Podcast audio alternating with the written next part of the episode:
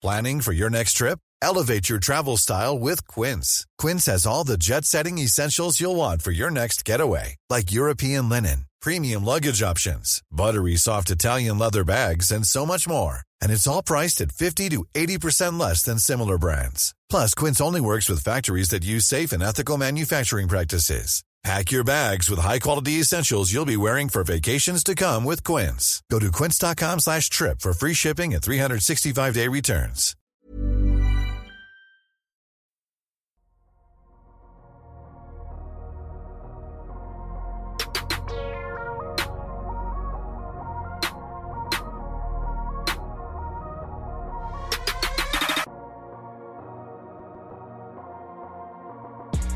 Salut à tous, très très heureux de vous retrouver pour la troisième et dernière partie du DH20. Après avoir passé presque 4 heures à exposer le classement de l'équipe Dunkebdo, à débattre, échanger, parfois un petit peu s'accrocher, eh ben, on va profiter de cette troisième et dernière partie pour accueillir des invités et échanger un peu sur nos classements à nous. Je vais donc servir de représentant du podcast Dunkebdo aujourd'hui avec deux invités. D'abord, on retrouve Alingua. Comment ça va Alingua? Salut Ben, merci pour l'invitation, ça va super. Alors, on te retrouve dans le podcast Inside the Hoop et aussi dans le podcast Hit Me Up. Alors, rien à voir avec de la boxe, hein, Miami non, Heat. Pas du tout, ouais, c'est France. Et du coup, malheureusement, Alan n'est pas là, hein, pas de débat Butler pour toi. C'est pas grave, je m'arrangerai en message privé avec lui, c'est pas grave. euh, Aujourd'hui, pour ceux qui ne comprennent pas à quoi je fais référence, on vous invite à aller écouter la première des deux parties euh, du DH20. On a longuement parlé de Jimmy Butler. Et puis on a aussi, pour compléter le trio aujourd'hui, N5. Comment ça va N5 ça va très bien, très très très content de faire ce, ce petit troisième épisode euh, avec vous. C'est vraiment un classement que je suis euh, depuis de nombreuses années, donc je suis très content de pouvoir en faire partie. Eh ben, c- c- tout le plaisir est pour nous. On te retrouve sur Basketball Catéchisme N5 où tu as euh, fait un DH20 qui a pris 3 heures, vous étiez deux. C'est là où les gens peuvent prendre conscience de la difficulté de l'exercice quand on le fait à 6 du coup. Parce que là, à 2, en plus, on peut se dire que ça limite les potentiels euh, dérapages, mais pas là. Ah oui, non, j'imagine même pas à 6 comment ça être, parce que justement à 2, on se disait justement en off à quel point ça peut être long, en fait, de pouvoir classer 20 joueurs et de, de pouvoir y revenir un petit peu, d'essayer d'approfondir la chose. Euh, on a pris assez de temps, nous, à 2, donc euh, je comprends 6 qu'il faille être absolument très cadré. C'est ça, il faut euh, une discipline militaire. C'est pour ça que mes petits compagnons qui ne sont pas là aujourd'hui, parfois m'en veulent quand je leur dis non, vous ne parlerez pas sur Paul Georges cette fois-ci. Pardon. en tout cas, comme je l'ai dit, on te retrouve sur Basketball Catéchisme. Là, je suis obligé de faire une question hors basket. Oui. C'est inspiré de Rap Catéchisme. Bien sûr, on voit, on voit les mecs qui ont les refs, et ça, ça, ça fait plaisir. Bien évidemment, c'est tiré du, du titre avec Alpha One et, et Ok, c'était obligé. J'en ai parlé pendant la semaine, mais c'était sûr que c'était forcément une référence à cela. Du coup, pour vous expliquer comment ça va se passer, chers auditeurs, la team, une partie de la, la team Basketball Catéchisme et la team Inside the Hoop, chacun de leur côté, chaque membre, un peu comme on fait hein, de notre côté, ont réalisé leur classement. Ça a été compilé. On a les représentants du coup d'Inside the Hoop et de Basketball Catéchisme, et on va euh, comparer nos classements à nous tous avec un autre classement, celui des auditeurs. On vous a fait voter il y a quelques semaines via un sondage pour votre classement. On va donc comparer, comparer ces quatre composantes et ça nous donnera à la fin de l'épisode, je vais le révéler, un espèce de classement ultime, totalement inattaquable. Alors ça, on sait bien évidemment que tout le monde va le critiquer, mais on aura ce grand classement qui réunira euh, beaucoup de beaucoup de réflexions, qu'on espère celui-ci sera euh, inattaquable. On vous invite à aller suivre la team Inside the Hoop sur les plateformes de podcast, mais aussi sur Twitter. Alors là, il faut noter, il faut être concentré. At inside avec un i majuscule, the avec un t majuscule, underscore hoop, où on peut retrouver Alingua sur at Alingua. Pour l'instant, je pense que j'ai bon. Basketball catéchisme, at basket avec un b majuscule, catéchisme sans e, ou alors N5, vous pouvez le retrouver at z avec un t majuscule, nf, plus loin, 5 avec un 5 à la fin. Est-ce que j'ai eu tout bon? J'ai beaucoup, je me suis entraîné ce- cet après-midi. C'est parfait. De toute façon, je passerai dans les commentaires balancer mes hâtes et autres euh, joyeusetés. Ok, on mettra tout ça bien, bien évidemment dans la description du podcast sur YouTube, sur Spotify, sur Apple Podcast, toutes ces plateformes, vous le savez, où vous pouvez nous suivre. Également sur Twitter, à Dunkepto. Et n'oubliez pas de jeter un, un coup d'œil au site internet. Du coup, là, quand il y a des invités, la présentation est plus longue, mais on a du pain sur la planche. On marque donc une petite pause et puis on se retrouve pour discuter du DH.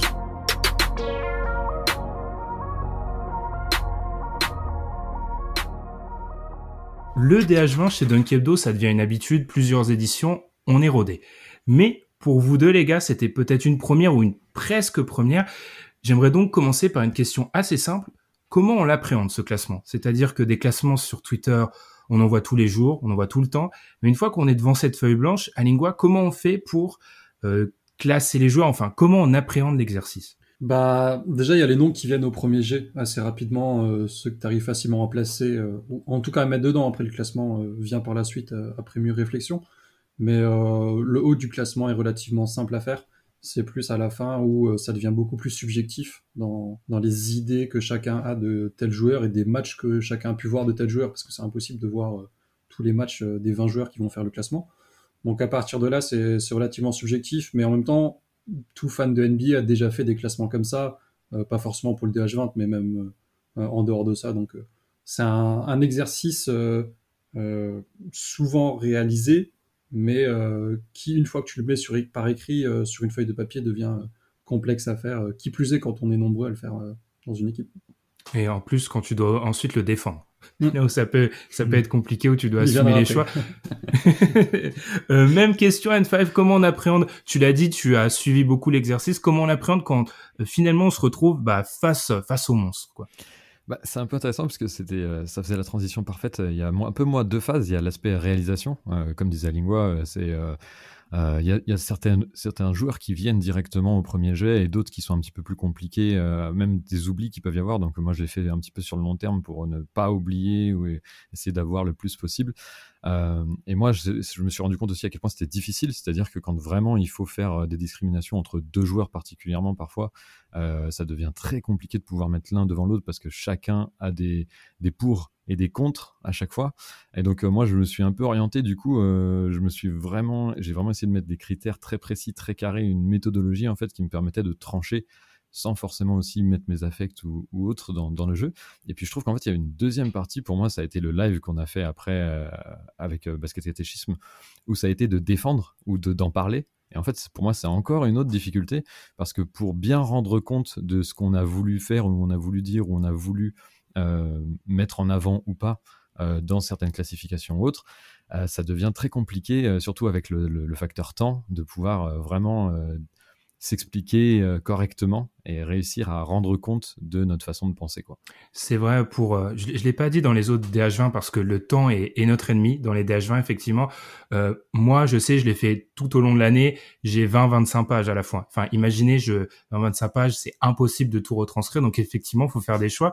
Je vais rester avec toi N5 parce que j'ai écouté l'épisode de basket catéchisme Mhm. J'ai fait mes devoirs et j'ai vu que tu avais insisté, ça m'a fait très plaisir au début, sur euh, les critères. Comme quoi, c'est un des, c'est une des bases, c'est vrai, du DH20. On essaye de mettre en avant l'idée d'avoir des critères fixes pour pas que le classement ressemble à, n'importe quoi. Du coup, quels ont été tes critères, toi, de ton côté, pour euh, faire ton classement? Ouais, moi du coup en fait euh, c'est vraiment l'aspect qui, m'intéressait le plus euh, parce que je trouve que justement en fait c'est très intéressant de voir que malgré une base un peu de joueurs communes, le fait qu'on puisse prendre des chacun des critères différents bah, puisse donner des différences en fait parfois majeures et du coup qui peuvent un peu être explorées. Donc c'était vraiment moi des une des choses que j'attendais le plus à faire euh, dans ce DH20. Euh, moi, j'ai eu, euh, alors je vais essayer d'être le plus synthétique possible, mais j'ai eu trois étapes un petit peu. En fait, au départ, j'ai voulu vraiment établir un cadre pour moi, en fait, je suis parti du fait que le DH20, c'était aussi un classement annuel. Et en fait, j'avais l'envie de mettre une, une notion, de, de, garder une notion de momentum et de dynamique dans la performance des joueurs. C'est-à-dire que euh, la saison passée et les playoffs passés vont prendre une importance un petit peu plus particulière pour moi. Euh, parce que tout simplement, en fait, voilà, c'est une question de, momentum, de dynamique, euh, et donc qui va un petit peu effacer l'aspect expérience euh, de certains joueurs ou l'aspect historique de certains joueurs, mais qui va donner un petit peu plus de dynamique aussi, peut-être de saison en saison, et d'avoir des changements un petit peu plus grands aussi. Donc ça, c'était un peu un, un, souhait de ma part. Et ensuite, par rapport aux blessures, je sais que vous avez un petit peu plus pris en compte chez Dunkebdo l'aspect blessure cette année moi, j'aime un petit peu faire l'inverse à cause de la saison Covid et l'aspect bulle, en fait, qui pour moi, les conséquences de la bulle étaient encore euh, malheureusement euh, présentes sur cette saison-là, puisqu'il y a des joueurs qui n'ont pas eu beaucoup de repos. Euh, moi, je suis supporter des Nuggets, alors je sais de quoi je parle avec Jamal Murray, malheureusement. Euh, et enfin, voilà, ça c'était un petit peu mon cadre, c'était un petit peu mes deux règles que je voulais qui allaient revenir. Donc, du coup, en fait, les blessures, je les ai moins prises en compte Et il y a cet aspect momentum qui, va, qui va revenir. Et enfin, j'ai fait une notation, une notation un petit peu comme toi. Je me, suis, je me suis vraiment rapproché de ta méthode, Ben, avec bah, une notation offensive, une notation défensive. Euh, qui ensuite me permettait de, créer une échelle. Et alors, c'est là où je vois que tu vois, j'ai mon inexpérience aussi à jouer par rapport à toi. C'est que euh, à l'explication de cette échelle-là, j'ai parlé de, de, numéros 1, 2, 3, 4, 5, etc. Et en fait, c'est beaucoup plus lisible avec ce que tu disais, avec des lettres euh, A, B, C, D, E. Et en fait, moi, dans, mes, dans mes lettres, A et B, en fait, correspondent à un positif. Donc euh, tu marques des points, enfin le joueur qui est A ou B va marquer des points. Euh, C est neutre et D et E sont moindres. Donc c'est-à-dire c'est des joueurs qui vont potentiellement coûter à leur équipe euh, sur le plan défensif, sur le plan offensif. et donc en fait ça va créer une notation qui va ensuite me permettre de classifier et ça m'a donné trois tiers. Voilà. et une fois ces trois tiers faits, Là, la discrimination dans les tiers rentre en jeu, c'est-à-dire qu'une fois les, tiers faits, j'ai jamais bougé de, de joueur d'un tiers à un autre. Euh, pour moi, c'était pas possible, c'est que les tiers sont immuables. Et euh, c'est dans les tiers ensuite qu'il peut y avoir des, discriminations entre les joueurs. Euh, et là, j'ai trois gros, trois gros bonus-malus.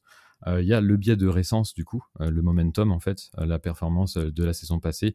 un joueur comme Jokic, qui a fait une énorme saison MVP, a un bonus euh, de prime abord par rapport à certains autres, par rapport à, un Butler, pour ne parler que de lui, qui, euh, dans ses playoffs passés, a été euh, mis en difficulté grandement et donc avait un malus en termes de, de, récence, on va dire. Et enfin, j'ai deux bonus. Bonus héliocentrisme, donc des joueurs qui vont élever le plancher de leur équipe en, en, ayant, en, fait, en organisant les systèmes offensifs à eux seuls et qui vont en fait tout gérer autour d'eux. Euh, et le bonus fric, qui est euh, la capacité physique qui permet de vraiment couvrir le terrain défensivement. Euh, il y a peu de joueurs comme ça, mais qui vont vraiment avoir une, plus-value défensive notifiable. voilà. Et ensuite, en fait, si vraiment tout ça ne réussit pas à discriminer les joueurs, là, je rentre dans des choses vraiment à la marge, blessure, l'attitude du joueur, la raté du profil, le talent, ou des choses un peu plus intangibles, pour justement essayer de minimiser le plus possible ce genre d'impact que je trouve très biaisé euh, naturellement en fait de base. Voilà, j'étais très long, désolé, mais euh, c'était, j'ai essayé d'être très complet. Vous avez la liberté, les gars, et j'adore, c'est carré, c'est ah, c'est ce que ça je raffole, ça je, je raffole. du coup, à Lingua, t'as fait comment pour euh, classer? Et puis aussi, tu peux peut-être parler des autres membres de l'équipe Inside Dope. Comment mm. tu as abordé les critères pour ce classement? C'est marrant parce que je suis le seul prof, je suis le seul qui a pas mis des notes, donc euh, c'est assez intéressant. euh, non, euh, moi j'ai fonctionné assez un peu dans la même idée que vous, euh, sauf que j'ai pas mis ça via des notes. J'ai juste créé tout de suite mes tiers.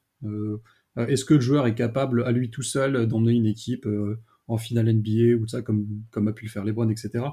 Euh, puis un peu euh, qui est le joueur qui peut être première option offensif ou qui n'est absolument pas capable de l'être et qui du coup est forcément potentiellement une deuxième option.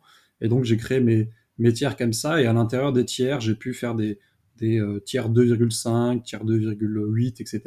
pour un peu ranger ces joueurs-là du, du moins fort au plus fort entre guillemets. Après en termes de critères, moi bah, pour, pour commencer je vais, je vais parler de mon cas personnel.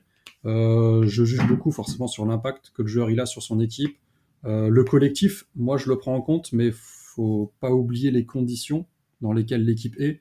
Euh, je prends toujours par exemple les Pélicans, ils avaient quand même un coaching staff assez limité. Euh, l'équipe est construite un peu bizarrement, donc forcément c'est beaucoup plus difficile d'impacter sur l'équipe, contrairement à quand ton équipe est complètement construite autour de toi pour parfaire ton jeu de la meilleure manière. Et puis bah après, moi en tant que fan, je peux pas mettre de côté le hors parquet. Euh, comment tu es en tant que joueur, euh, parce que je considère que euh, ce sont des professionnels et que ça peut être une variable qui, quand deux joueurs sont dans le même tiers et à égalité, peut te faire passer derrière l'autre, parce que tu as aussi un rôle médiatique qui passe après le sportif, évidemment, mais qui pour moi est, important. Et puis la polyvalence, que ce soit d'un côté du terrain ou des deux côtés du terrain, parce que évidemment, les joueurs qui sont un point faible pour leur équipe dans un certain domaine seront pénalisés dans mon classement. On, vous avez notamment parlé de Curry. Euh, moi, j'ai souvenir euh, forcément des finales 2016 où il était ciblé par les Cavs. Et ça, pour moi, c'est quelque chose que, qui est forcément euh, négatif pour ton équipe, donc qui peut jouer quand on, quand on hésite entre deux joueurs. Et puis voilà. Et puis j'ai un petit bonus à chaque fois pour le niveau, comme aime bien me dire l'écho des parquets, le niveau plancher, le niveau plafond. Si tu es un joueur qui a un niveau plafond très très haut avec un niveau plancher très haut aussi, ben forcément tu seras mieux qu'un joueur qui perd en régularité, etc. Donc euh, voilà, c'est un ensemble de choses. J'ai pas forcément mis de priorité dans mes, dans mes différents critères. Euh, mais voilà pour mon cas personnel. Et puis pour l'équipe, après, euh, c'est aussi un peu subjectif. je sais que notamment Julien, dont on parlera après, a énormément basé son classement sur les, les récentes performances des joueurs. Donc on oublie un peu ce qui a pu se passer il y a 2-3 ans. C'est vraiment qu'est-ce que les joueurs ont fait l'année dernière, où est-ce qu'ils ont ramené leur équipe? Et quelles ont été leurs leur régularité dans les très hautes performances. Surtout ça, il l'a mis beaucoup en avant. Euh, si tu es capable de faire des très grosses performances, comme KD a pu le faire par exemple au Game, euh, game 7, bah, tu seras beaucoup plus haut qu'un mec qui alterne entre 12 points et 24 points en fonction des soirs. Ça me fait penser à quelqu'un, et c'était pas mon conducteur, mais je le garde pour tout à l'heure. Euh, chez nous, vous savez, on est obsédé par euh, un mot, les playoffs.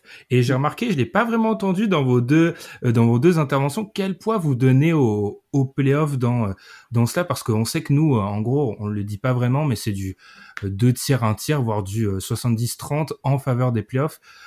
pour vous, N5, j'ai de ton côté, tiens, comment tu fais peser le playoff vis-à-vis du saison régulière, de la saison régulière?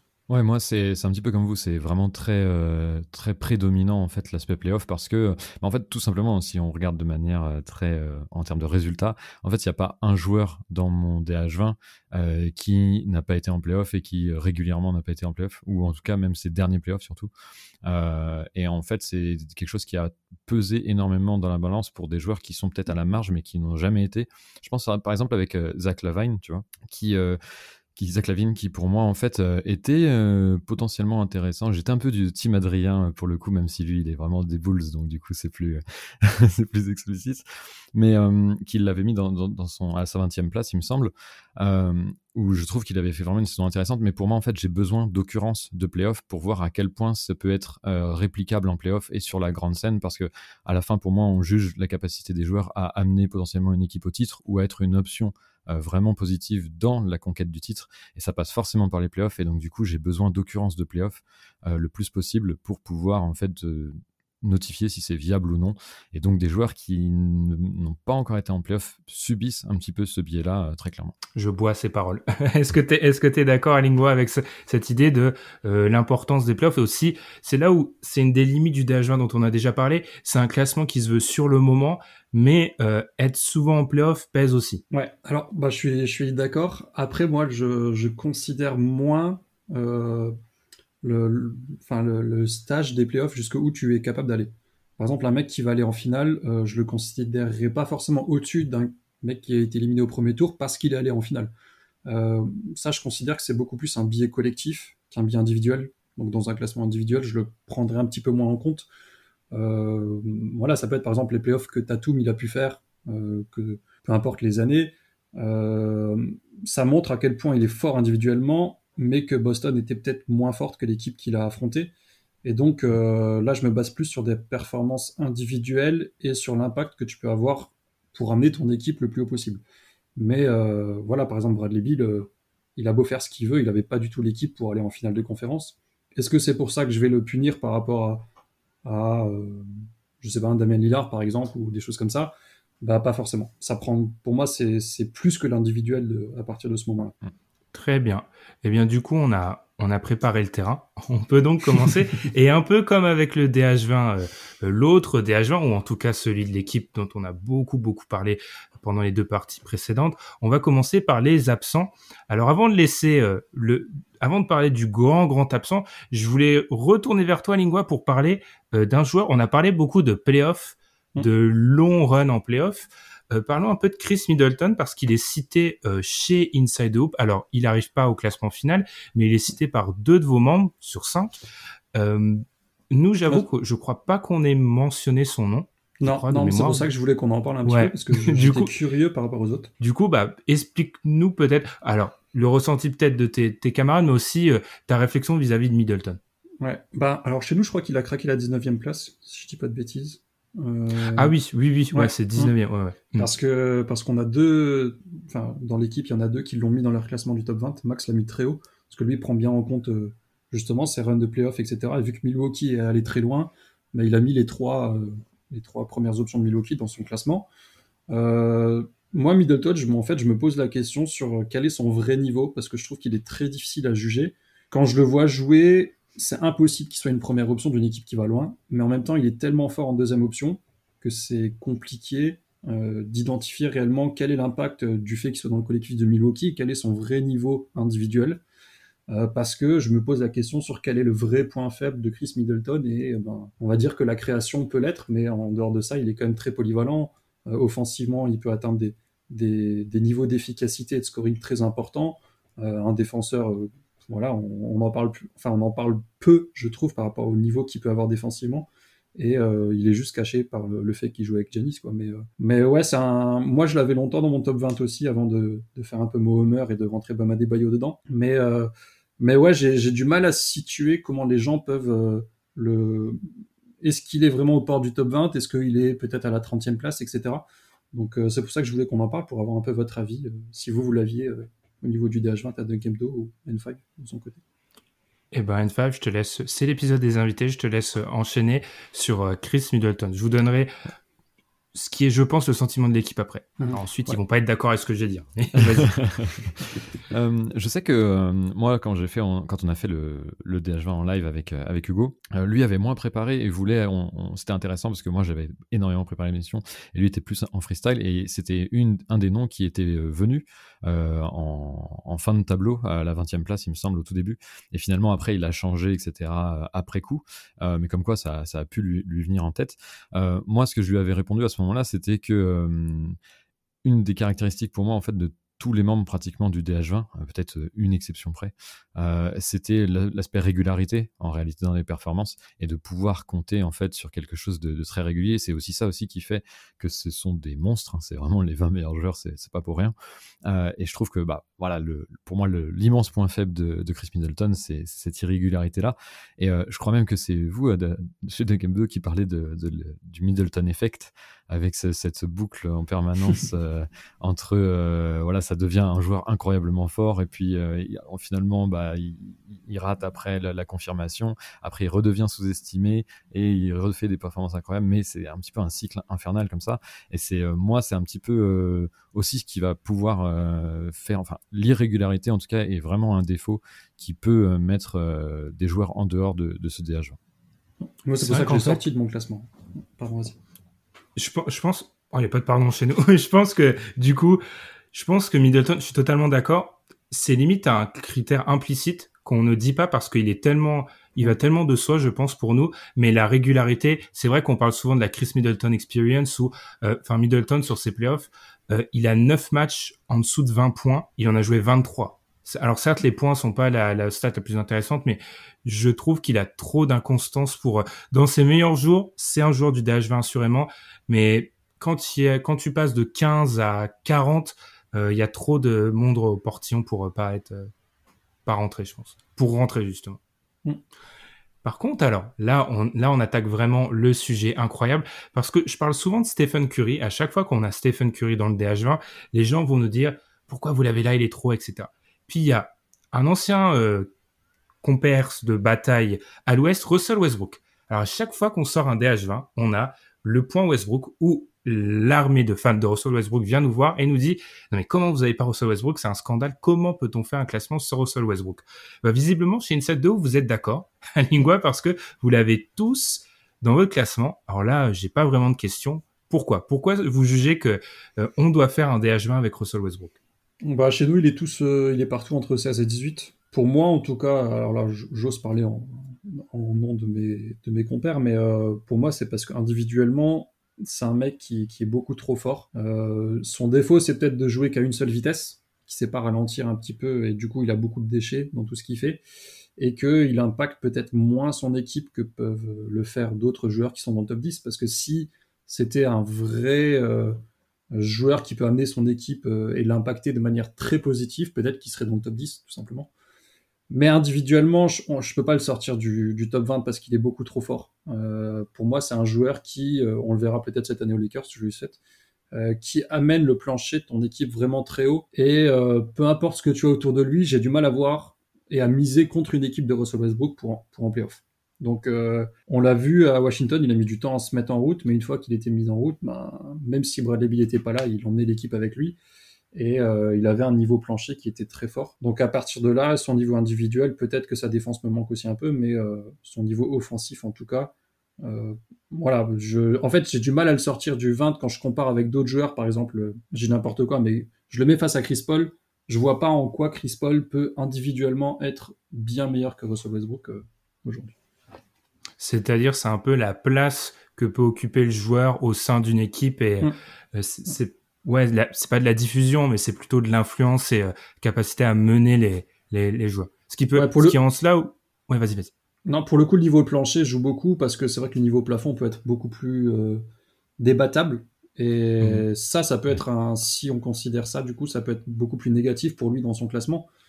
Mais euh, si je peux, du mal si je peux rebondir là-dessus, euh, en fait, moi, l'impression avec moi, je l'ai pas dans mon déjoint, ni euh, Hugo non plus ne, l'avait pas mis dans, son, dans, son, dans ses vins. Euh, J'ai l'impression que Westbrook, il élève autant le plancher de ton équipe potentiellement qu'il ne fait baisser ton plafond au même moment, en fait.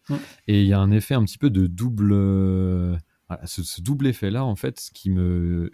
qui, moi, en fait, m'empêche, m'a empêché de lui mettre des, des des grosses notes euh, offensivement. Euh, je l'ai plutôt mis dans un, dans un milieu de, notation offensive, donc positive. Euh, et, donc, du coup, qui ne compense pas, en fait, pour moi aussi, le problème qu'il est en défense. C'est-à-dire que, étant donné, en fait, la charge offensive qu'il a, etc., il s'oublie beaucoup en défense, il s'économise beaucoup en défense, ou alors il joue l'interception de manière extrêmement agressive.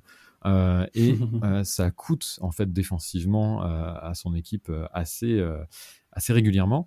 Euh, là, je suis assez curieux de voir dans un système des Lakers euh, qu'est-ce qui va en être de son usage euh, offensif pour voir si ça va être une variable d'ajustement potentiellement sur ses efforts défensifs. je sais que chez nous, on est très partagé là-dedans puisqu'on a deux Lakers fans qui sont l'un très optimiste, l'autre moins sur le cas Westbrook.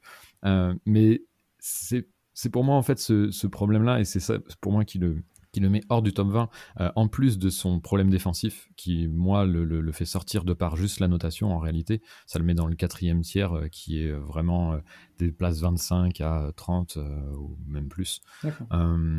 mais sinon, c'est vraiment l'aspect où, même offensivement, je trouve que, effectivement, dans un cadre où il faut lever le plancher de ton équipe, ça peut être intéressant. Pour autant, ça limite vraiment le plafond de l'équipe potentielle parce que c'est parce qu'il prend la balle euh, dans des moments où il va faire des mauvais choix, euh, parce que euh, son shoot n'est pas assez fiable, parce qu'il a des limitations en fait qui font que bah, ça se fait potentiellement au détriment de ton équipe dans des moments importants. Et ça, c'est compliqué pour moi pour vraiment lui donner plus de notes offensives, enfin une meilleure note offensive. En Ça, pour le coup, ce sera fascinant à voir aux Lakers, comme tu l'as dit cette année, à côté de LeBron, qui est pas du tout dans ce style-là de gâcher entre guillemets des possessions parce que il veut un peu foncer dans le tas il est plus intelligent que ça. Il faudra voir quelle place arrive à récupérer Westbrook à côté de, de, de cet usage important de LeBron.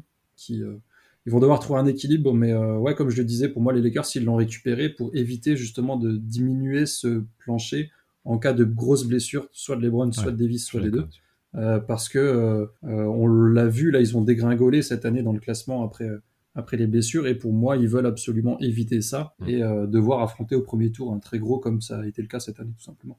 Mais ce sera fascinant à voir en tout cas s'il arrive à s'adapter et à faire des efforts, notamment parce qu'il aura moins la balle, je pense. Et donc euh, peut-être mettre plus d'énergie euh, justement du côté défensif du terrain parce que en tout cas il a tous les atouts pour euh, physique en tout cas pour pour être plus performant que ce qu'il montre depuis des années.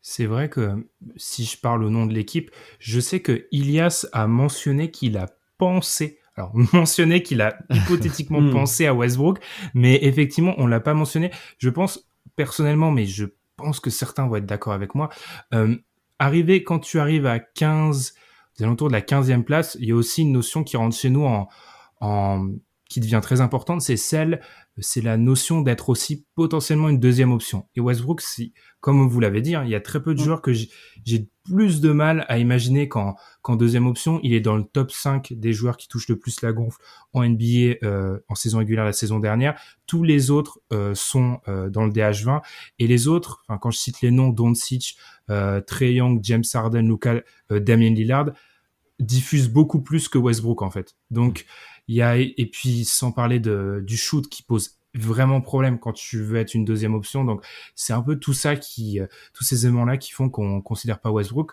Je suis totalement d'accord avec vous. si on voit qu'il arrive parfaitement à s'ajuster à côté de Anthony Davis et de LeBron James, peut-être qu'il peut, il se glissera parce que si on parle un peu du qui est un petit peu moins rationnel, mais un peu cette envie, cette niaque. C'est vrai que Westbrook là est dans tous les DH20 du monde. Mais peut-être sur le basket, c'est un, peu plus dur.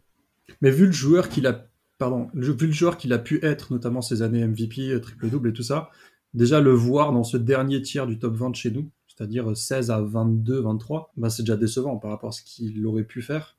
Et donc euh, c'est assez frustrant quand tu quand tu penses euh, aux outils qu'il peut avoir en tant que joueur de basket c'est là où le, DH20 a un côté, on y reviendra quand on parlera du podium, il faut parfois... Euh, il faut parfois tuer le roi, quoi. Il faut apprendre à, il faut apprendre à, à déclasser des joueurs et parfois ça peut être un petit peu dur parce qu'effectivement euh, il y a le souvenir, il y a tout, euh, tout plein de paramètres qui sont différents par rapport à, à, certains jeunes. Je vais aller de ton côté N5 pour continuer avec les, les absents du classement global ultime du DH20 quand on regroupe tout le monde et on va parler de Adebayo et Gobert. On l'avait aussi fait de notre côté, du côté de, de Dunkebdo. Il y avait Tom qui défendait Gobert, moi Adebayo, mais c'est plutôt pour revenir un peu sur. Je vais faire un parallèle avec les critères que tu as mentionnés au début. Du coup, est-ce que tes critères, ils t'amènent à plus donner d'importance à la défense? Parce qu'on est devant des joueurs que tu as dans ton DH20 Du coup, les deux. Ouais, c'est euh, alors euh, en fait, comme j'ai dit, j'ai vraiment voulu avoir la notation offensive et la notation défensive parce que pour moi, c'est vrai que euh, et vous le rappeliez même d'ailleurs dans les deux derniers épisodes du, DH20, on a tendance, je pense, quand on parle de talent ou, ce genre de choses, de très vite en fait penser à l'aspect offensif du côté du terrain. Et je pense que un petit peu à tort, on oublie parce que aussi c'est difficilement quantifiable. Euh, les stats défensifs sont rares et difficiles à comprendre, difficiles à, contextualiser, euh, donc c'est particulier. Euh, il y a aussi des, choses comme voilà, il y a beaucoup de hustle parfois qui donnent l'impression d'une défense correcte ou autre et qui le sont moins que ce qu'on peut penser. Je pense notamment à Patrick Beverly, notre notre bon ami, qui s'est fait assez détruire par rapport à ça récemment. Donc tu es en train de dire que James Harden, non, qui est un très bon intercepteur, n'est pas un bon défenseur.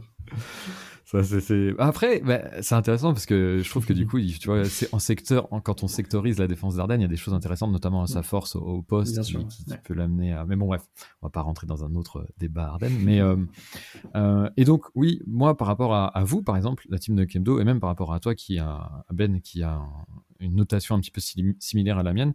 En fait, le truc vraiment différent, c'est que je n'ai pas pondéré la défense par rapport à l'attaque. Euh, alors même si j'entends tout à fait hein, vos arguments euh, en faveur d'une attaque euh, un petit peu mieux prise en compte, ou en tout cas qui ferait du, 60-40, du 70-30 par rapport à la défense. J'entends tout à fait dans le sens où, oui, effectivement, une meilleure attaque prendra toujours le pas sur une meilleure défense, c'est-à-dire qu'il y aura toujours un avantage euh, au, scoreur, surtout en plus avec les règles actuelles. et puis même en termes de talent, c'est souvent comme ça. Un KD, par exemple, il est inarrêtable, tout simplement offensivement, on peut que le freiner parce qu'il a une arme et une panoplie de toute façon qui lui permettent de, tout faire et de s'adapter à chaque fois à n'importe quel type de défense. mais je ne voulais pas le pondérer. Euh, aussi parce que euh, je trouve que c'est euh, un caractère rare dans l'NBA, c'est-à-dire que les joueurs défensifs, ou en tout cas qui te permettent d'élever ton plafond défensivement, sont plus rares. Et le fait d'avoir par exemple une superstar à laquelle tu dois t'adapter défensivement ou à laquelle tu dois apporter des pièces défensives euh, particulière, etc. C'est euh, un casse-tête que, alors, ont toutes les équipes, euh, mais qui du coup donne un vrai avantage à celles qui n'ont pas à faire avec ça ou qui ont moins à faire de ce côté-là en termes de construction d'équipe. Et donc, du coup, c'est pour ça que je voulais pas en fait pondérer négativement la défense par rapport à, l'offense. Et je trouve que c'est des profils en fait qui ont aussi vraiment un intérêt supplémentaire et une valeur supplémentaire de par leur rareté et, voilà la, construction d'équipe qu'elles permettent différemment des constructions d'équipe qu'on voit très souvent. Euh, et donc voilà, du coup, Adebayo et Gobert, forcément, dans un deux styles différents, euh, ont des avantages de ce côté-là du terrain, et donc du coup, euh, ont un peu fait le cut pour différentes manières. Après, je sais pas si tu veux que j'élabore plus, parce que vous en avez déjà parlé, mais... Je vais revenir, je vais te demander d'élaborer, mais je vais revenir faire, vers Alingua juste pour demander cette notion aussi de défense. Parce que ça, on le, on le met sous le tapis très vite parce que chez nous, on est tous d'accord, plus ou moins, pour dire qu'il y a l'avantage de l'attaque par rapport à la défense. Comment vous l'avez un petit peu de votre côté euh, appréhendé ça? Parce qu'en fait, ça s'entend, il y a beaucoup... Pour être honnête, on a la même réflexion, N5. Moi, c'est juste que je vais le faire jouer comme un tiebreaker entre deux joueurs qui sont très proches, ou en me disant, bon bah oui, j'ai pas besoin d'adapter ma défense, tu passes devant. Mais du coup, comment on l'a fait chez Inside 2 bah, Moi, je suis, je suis assez d'accord avec ce que tu viens de dire à l'instant. Euh, pour, moi, pour nous aussi, l'attaque, euh, elle est un peu devant la défense. Euh, mais comme tu l'as dit, c'est un tiebreaker. Pour moi, c'est même plus un bonus, en fait. Si tu es très bon en défense, en plus d'être bon en attaque, bah, c'est une polyvalence, le, ce côté, deux côtés du terrain, qui fait que, ben, voilà, on, en parle notamment avec Giannis ou avec Kiddy. ce sont deux monstres et à aucun moment, c'est des points faits pour leur, pour leur équipe, comme, peuvent, comme l'est par exemple Adebayo, qui n'est pas du tout un point faible non plus pour, pour Miami, au contraire. Donc euh, ouais, moi, c'est vraiment le facteur positif qui fait basculer un joueur devant les autres, euh, ce côté défensif. Euh, parce que du coup, j'aurais du mal à mettre quelqu'un qui est très très fort en défense, mais très mauvais en attaque dans mon DH20, parce que c'est un peu des phrases bateau, mais finalement, le but, c'est aussi de mettre un panier. quoi. Donc c'est pour ça que Gobert, pour nous, il a il était dans notre liste en tout cas de joueurs potentiellement classés dans le top 20 mais euh, personne ne l'a mis dedans. Moi, Adebayo, je l'ai mis dedans. Euh, aucun de l'équipe euh, Inside the Hoop n'a fait comme moi. Mais, mais ouais, c'est un peu moindre, j'ai envie de dire, même si évidemment c'est quelque chose à prendre en compte. Du coup, je reviens vers toi, du coup N5 pour Adebayo Gobert et aussi pour la question de est-ce qu'il n'y a pas un moment on n'est pas assez bon en attaque. Je vais expliquer mon raisonnement sur Gobert. Moi, j'ai un gros problème avec Gobert, c'est quand je fais mon classement des options offensives, je considère que 3, c'est le cut. Tu peux pas être en dessous de 3 et hmm. prétendre être dans un DH20. Gobert, pour moi, n'est ni un, ni deux, ni deuxième option. Et troisième, je peux l'entendre sur les écrans, sur la capacité à faire deux, trois passes, mais pour moi, il y est pas. Donc, en fait, je me dis, je mets une limite où euh, là où tu as peut-être une limite défensive, moi j'ai une limite offensive, tu peux pas être un des meilleurs joueurs NBA et pas être une top 3 option de ton équipe. Ouais, j'entends tout à fait. D'ailleurs, en fait, moi, je l'ai même euh, pareillement. En fait, je lui ai mis la pire note offensivement. Euh, donc, tu vois, je te rejoins mmh. là-dessus. Euh, alors après, on m'a fait entendre, Hugo et, et, des gens en live, notamment Tom d'ailleurs, me disaient que c'était peut-être jugé. Tom, il défend tout le temps Gobert. Il a, il a des intérêts cachés. Bref. Ouais, c'est le Grit and Grime Memphis. Tu vois, il y a un aspect identitaire. Mais oui, du coup, il me disait, oui, c'est peut-être un petit peu, un petit peu, un petit peu trop sévère euh, par rapport à la notation euh, offensive euh, de Gobert. Ce à quoi je les rejoins notamment sur le short, le short roll, l'importance de, de, de, Gobert sur le, short roll, pardon, je, bégaye un petit peu, et la, capacité à faire des, des, secondes passes en fait après le, le, pick and roll dans, les, les, dans les corners ou sur les shooters. moi globalement en fait Gobert pour moi je le vois comme une exception. et en fait j'ai la même exception pour Trey Young. qui en fait pour moi est son pendant inverse. Euh, et je pense que tu, tu seras d'accord avec moi du coup, Ben. Euh... Totalement, ah, tellement. Ou euh, voilà, en fait, bah, en fait, pareil, Young a la meilleure note offensive pour moi et la pire note défensive. Euh, et en fait, c'est voilà le miroir euh, Rudy Gobert. En fait, pour moi, c'est des exceptions euh, dans le sens où Gobert, pour moi, il est unique en défense, c'est-à-dire que il va impacter offensivement là où dans ta construction d'équipe en réalité. C'est-à-dire que parce que tu as Gobert, il est tellement fort en fait défensivement. Et il, va élever ton plancher de manière tellement forte que tu vas pouvoir en fait titulariser à côté de lui des beaucoup plus de non défenseurs euh, que ce que tu pourrais euh, habituellement dans une course dans les playoffs ou même pour le titre en fait. Euh, et donc du coup, tu vas pouvoir mettre des pièces offensives qui seront voilà beaucoup plus faibles défensivement parce que la simple présence de Gobert en fait te permet ça. Et c'est pour ça qu'en fait je, je, je, me je mets pas vraiment de limite sur son cas comme tu peux le faire parce que je trouve que voilà dans la construction du roster autour de lui, ça tu peux vraiment avoir quatre shooters non défenseurs à côté de lui et ça peut passer en fait. Euh, son influence défensive est, forte à ce point-là pour moi. Moi, je, suis complètement comme vous sur Gobert et sur même euh, Triangle, que j'ai pas mis dans mon classement. Euh, je crois que c'est Alan qui avait dit chez vous à Dunkebdo il y a quelques mois, vous parliez de Utah, et il avait dit que la présence de Gobert défensivement permettait l'attaque de, Utah, comme vient de le dire N5, parce que tu sais que tu peux partir rapidement en contre-attaque, que si jamais tu perds la balle sur une erreur bête de passe ou une mauvaise passe au milieu de terrain, Gobert est toujours derrière pour couvrir. Et donc, ça, indirectement, la défense de Gobert permet l'attaque de Utah. Et donc, euh, il est peut-être meilleur offensivement, ou il apporte peut-être plus offensivement que ce qu'on peut penser mais ça reste quand même encore, euh, comme vous dites, moindre par rapport à ce que d'autres joueurs dans le DH20 peuvent, euh, peuvent le faire. Et même encore plus que. Les gens considèrent encore beaucoup que sur isolation, Gobert reste un mauvais défenseur, alors que c'est beaucoup moins le cas depuis. Il a énormément travaillé là-dessus depuis deux ans. même sur isolation, ça reste un très bon défenseur. C'est pas pour rien d'ailleurs qu'il est triple défenseur de l'année.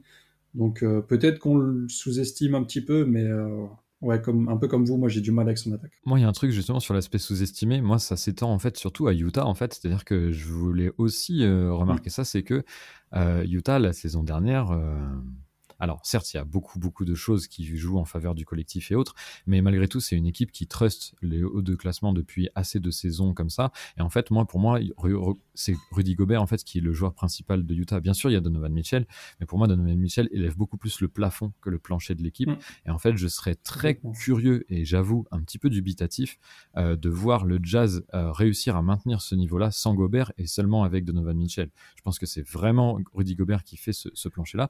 Et Utah a vraiment du succès. Alors bien sûr qu'ils ont des problèmes en, post-saison et c'est difficile de, Il y a certaines limitations qui sont difficiles à contourner ou à imaginer les voir contourner pour aller peut-être plus loin sur le titre.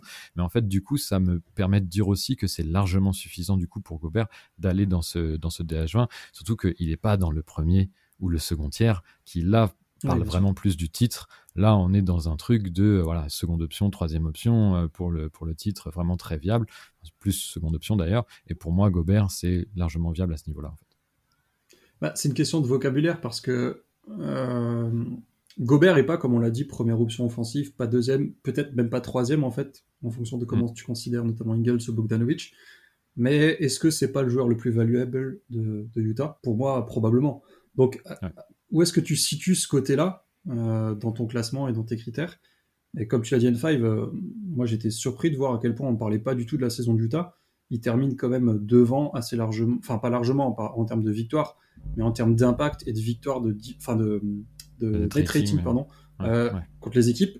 Finalement, moi j'ai un peu étudié le truc pour faire un podcast avec Inside the Hoop, mais ils sont dans les 20 meilleures saisons régulières d'équipes de l'histoire. Ils sont au niveau en termes de rating de, des Bulls de Jordan, du jazz de Malone et tout ça, et personne n'en a parlé. Alors, euh, évidemment, les playoffs jouent, l'élimination, tout ça, mais tu, enfin, tu te dis que le collectif est quand même assez fort, et quel est l'impact de Gobert là-dessus? Je pense que Gobert, il, aussi, paye grandement euh, les performances, les souvenirs de perf en mm. playoff, où il y a eu beaucoup, euh, on a beaucoup parlé du fait qu'il euh, qui se fait, il se fait sortir du terrain, etc. Donc je pense qu'il paye beaucoup ça. Mais quand on regarde un peu, j'en ai pas beaucoup parlé pour l'instant, le DH20 des auditeurs, euh, mhm. Gobert est 22e. Il est 22e, mhm. donc on voit il y a quand même cette idée euh, de, de donner un peu de, de crédit à Gobert. Westbrook est d'ailleurs, on vient d'en, on en a parlé, 21e. à noter, ils sont 21, 21e et 22e, mais euh, il y a un trou assez énorme entre les 20 premiers et le reste. C'est-à-dire que le 20e du DH20 des auditeurs, Donovan Mitchell, est présent dans 77% euh, des bulletins de vote. Westbrook 21e est présent que dans 34% des bulletins de ah vote. Enfin, il y a vraiment clairement, les gens ont mis 20 personnes au-dessus du reste, ce qui nous a vraiment surpris. Enfin bref, euh, du coup, Adebayo, on en a déjà un peu parlé. Je suis obligé, j'ai un fan du 8, quelqu'un qui m'a mis Adebayo. Euh, Adebayo, est-ce que c'est pas aussi l'idée euh, J'avais noté que tous les joueurs du Heat et tous les joueurs des Lakers perdaient euh, des places entre l'édition de l'année dernière et cette année. Est-ce que c'est pas aussi euh, là ils payent les résultats collectifs, tout simplement? Non, mais c'est clair. Mais de toute façon, on en parlera peut-être pour Jimmy Butler après. Miami, euh, c'est difficile de juger vraiment la saison de Miami quand tu es pas, euh, comme moi je peux l'être, fan euh, et de regarder tous les matchs et de, le suivre via un compte aussi Twitter et un site. C'est hyper difficile parce que on a vraiment une saison cataclysmique en termes de, conditions de jeu. voilà, comme les Lakers, on a eu que 70 jours de repos entre les deux saisons, bah ça se ressent tout de suite. Les entraînements étaient difficiles, les jambes étaient lourdes, on a eu des, blessés Covid, Goran Dragic, il a jamais retrouvé son rythme qu'il a pu avoir dans la bulle. Euh, Kendrick Nunn, il n'a pas retrouvé, euh, après, parce qu'il a eu le Covid, il n'a pas retrouvé son, sa respiration pour jouer correctement. On a eu plein de blessures, on a eu, je sais pas, genre 25 ou 30 euh, starting five différents. Ça a été cataclysmique tout au long de la saison. Et pourtant, au milieu de tout ça, Bayo a fait une saison de défenseur de l'année. il est top 3 ou 4 je crois, au, vote. Mais pour moi, en tout cas, c'est le meilleur défenseur du monde avec Giannis. Et le pire, c'est qu'offensivement, il a un vrai impact sur le jeu de l'équipe. c'est un peu comme on aime les appeler point center. Et donc, voilà, quand on fait l'addition de ce qu'il apporte défensivement et de ce qu'il apporte offensivement, ben pour moi, c'est un des, 20 meilleurs joueurs du monde. Donc, je, suis, je suis complètement d'accord avec ce que tu as développé, toi, il y a deux semaines, dans ton DH20. Donc, ouais, j'étais content que quelqu'un puisse puisse en parler euh, chez Dingue J'étais content aussi. J'adore du, du coup, N5, ton côté, il y a Hugo qui nous a mis euh, BAM. Il nous l'a mis 12e, c'est ça, ou 13e? Ouais, 13e. Euh, du coup, vous avez tous les deux BAM. Qu'est-ce que tu as à dire sur BAM, tout simplement? En fait, c'est un, bah, un, intéressant entre nous deux, entre Hugo et moi, parce qu'en fait, c'est le même point d'achoppement en fait qui fait que moi, je l'ai mis 20e et j'ai failli le sortir. Et lui, il l'a mis par contre 13e, sauf que c'est vu différemment. C'est-à-dire que en fait, c'était plutôt sa production euh, offensive. En fait, on est d'accord sur mmh. euh, ses qualités défensives et le fait que ce soit voilà un potentiel défenseur de l'année. Donc, euh, ça le met forcément déjà dans cette discussion. ensuite, pour moi, en fait, moi, j'avais cette, moi, il était en balotage à la 20e place, ce qui m'a fait en fait que je l'ai mis à la 20e, contrairement à d'autres contrairement peut-être à des Kyrie Irving, Bradley Bill, Jamal Murray, à ce genre de joueurs, c'est son profil. Euh, et le bonus fric dont je parlais, euh, qui était discriminant dans ma. Dans ma... qui, qui, qui je vais avoir la liste à la fin des mecs qui ont eu le bonus fric. Oui, je suis vraiment très, très. Je, l'ai fait. Il y en a pas beaucoup, il y en a cinq, mais, euh, bien sûr. Il y a John Wall, mais c'est pas le même fric. voilà, mais ça c'est hors, hors classement. Euh, oui, non. Euh, du coup, en fait, euh, c'est son profil et l'aspect fric et son, son, profil vraiment de point, de point center et de pièces défensives intéressantes. J'aimais beaucoup la, la, réflexion que tu faisais, Ben, dans le DH20, en parlant de. je sais plus si c'était toi ou. Alors, je sais plus. Je, dis peut-être une bêtise, c'est peut-être Tom qui parlait de l'aspect un petit peu mélange Jokic, Anthony Davis dans les styles. Euh, il y a Davis, il y a Jokic, c'est Tom. mais, euh, mais moi, en fait, ce qui, ce qui me faisait un peu hésiter par rapport à, Bam, je pense que c'est. Euh, je, je, me dis que c'est peut-être une année trop tôt, notamment dans son développement offensif. Euh, où en fait j'aimerais qu'il puisse euh, prendre un petit peu plus de, de lead offensif, euh, qu'il soit un petit peu plus agressif et notamment qu'il puisse euh, euh avoir une gâchette un petit peu plus facile à mi-distance. je pense que de toute façon c'est le travail qui est un peu mis en avant au hit et sa, sa, sa, progression naturelle en fait de ce côté-là du terrain. je trouve qu'il n'y est pas encore en fait, c'est-à-dire qu'il a montré qu'il avait déjà évolué en fait à ce niveau-là, notamment dans la bulle, etc. On a vraiment vu des passages où il arrivait à avoir des bonnes stats au, shoot à mi-distance et qu'il en prenait un certain volume. Euh, c'était encore erratique un petit peu cette saison et en playoff notamment. Euh, je trouve que ça a beaucoup manqué euh, face dans la série face aux Bucks notamment. et donc c'est ça qui me faisait un petit peu le mettre un petit peu voilà entre 20 et 22 ou des places un petit peu euh, autres. Finalement, je l'ai mis en 20 voilà pour, pour, pour, ces autres raisons et pour le bonus fric.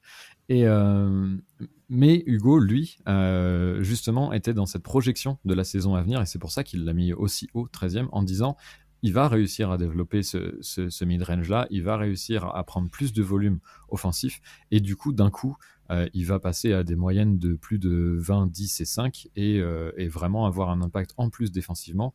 Et euh, ça va clairement le, faire exploser son plafond.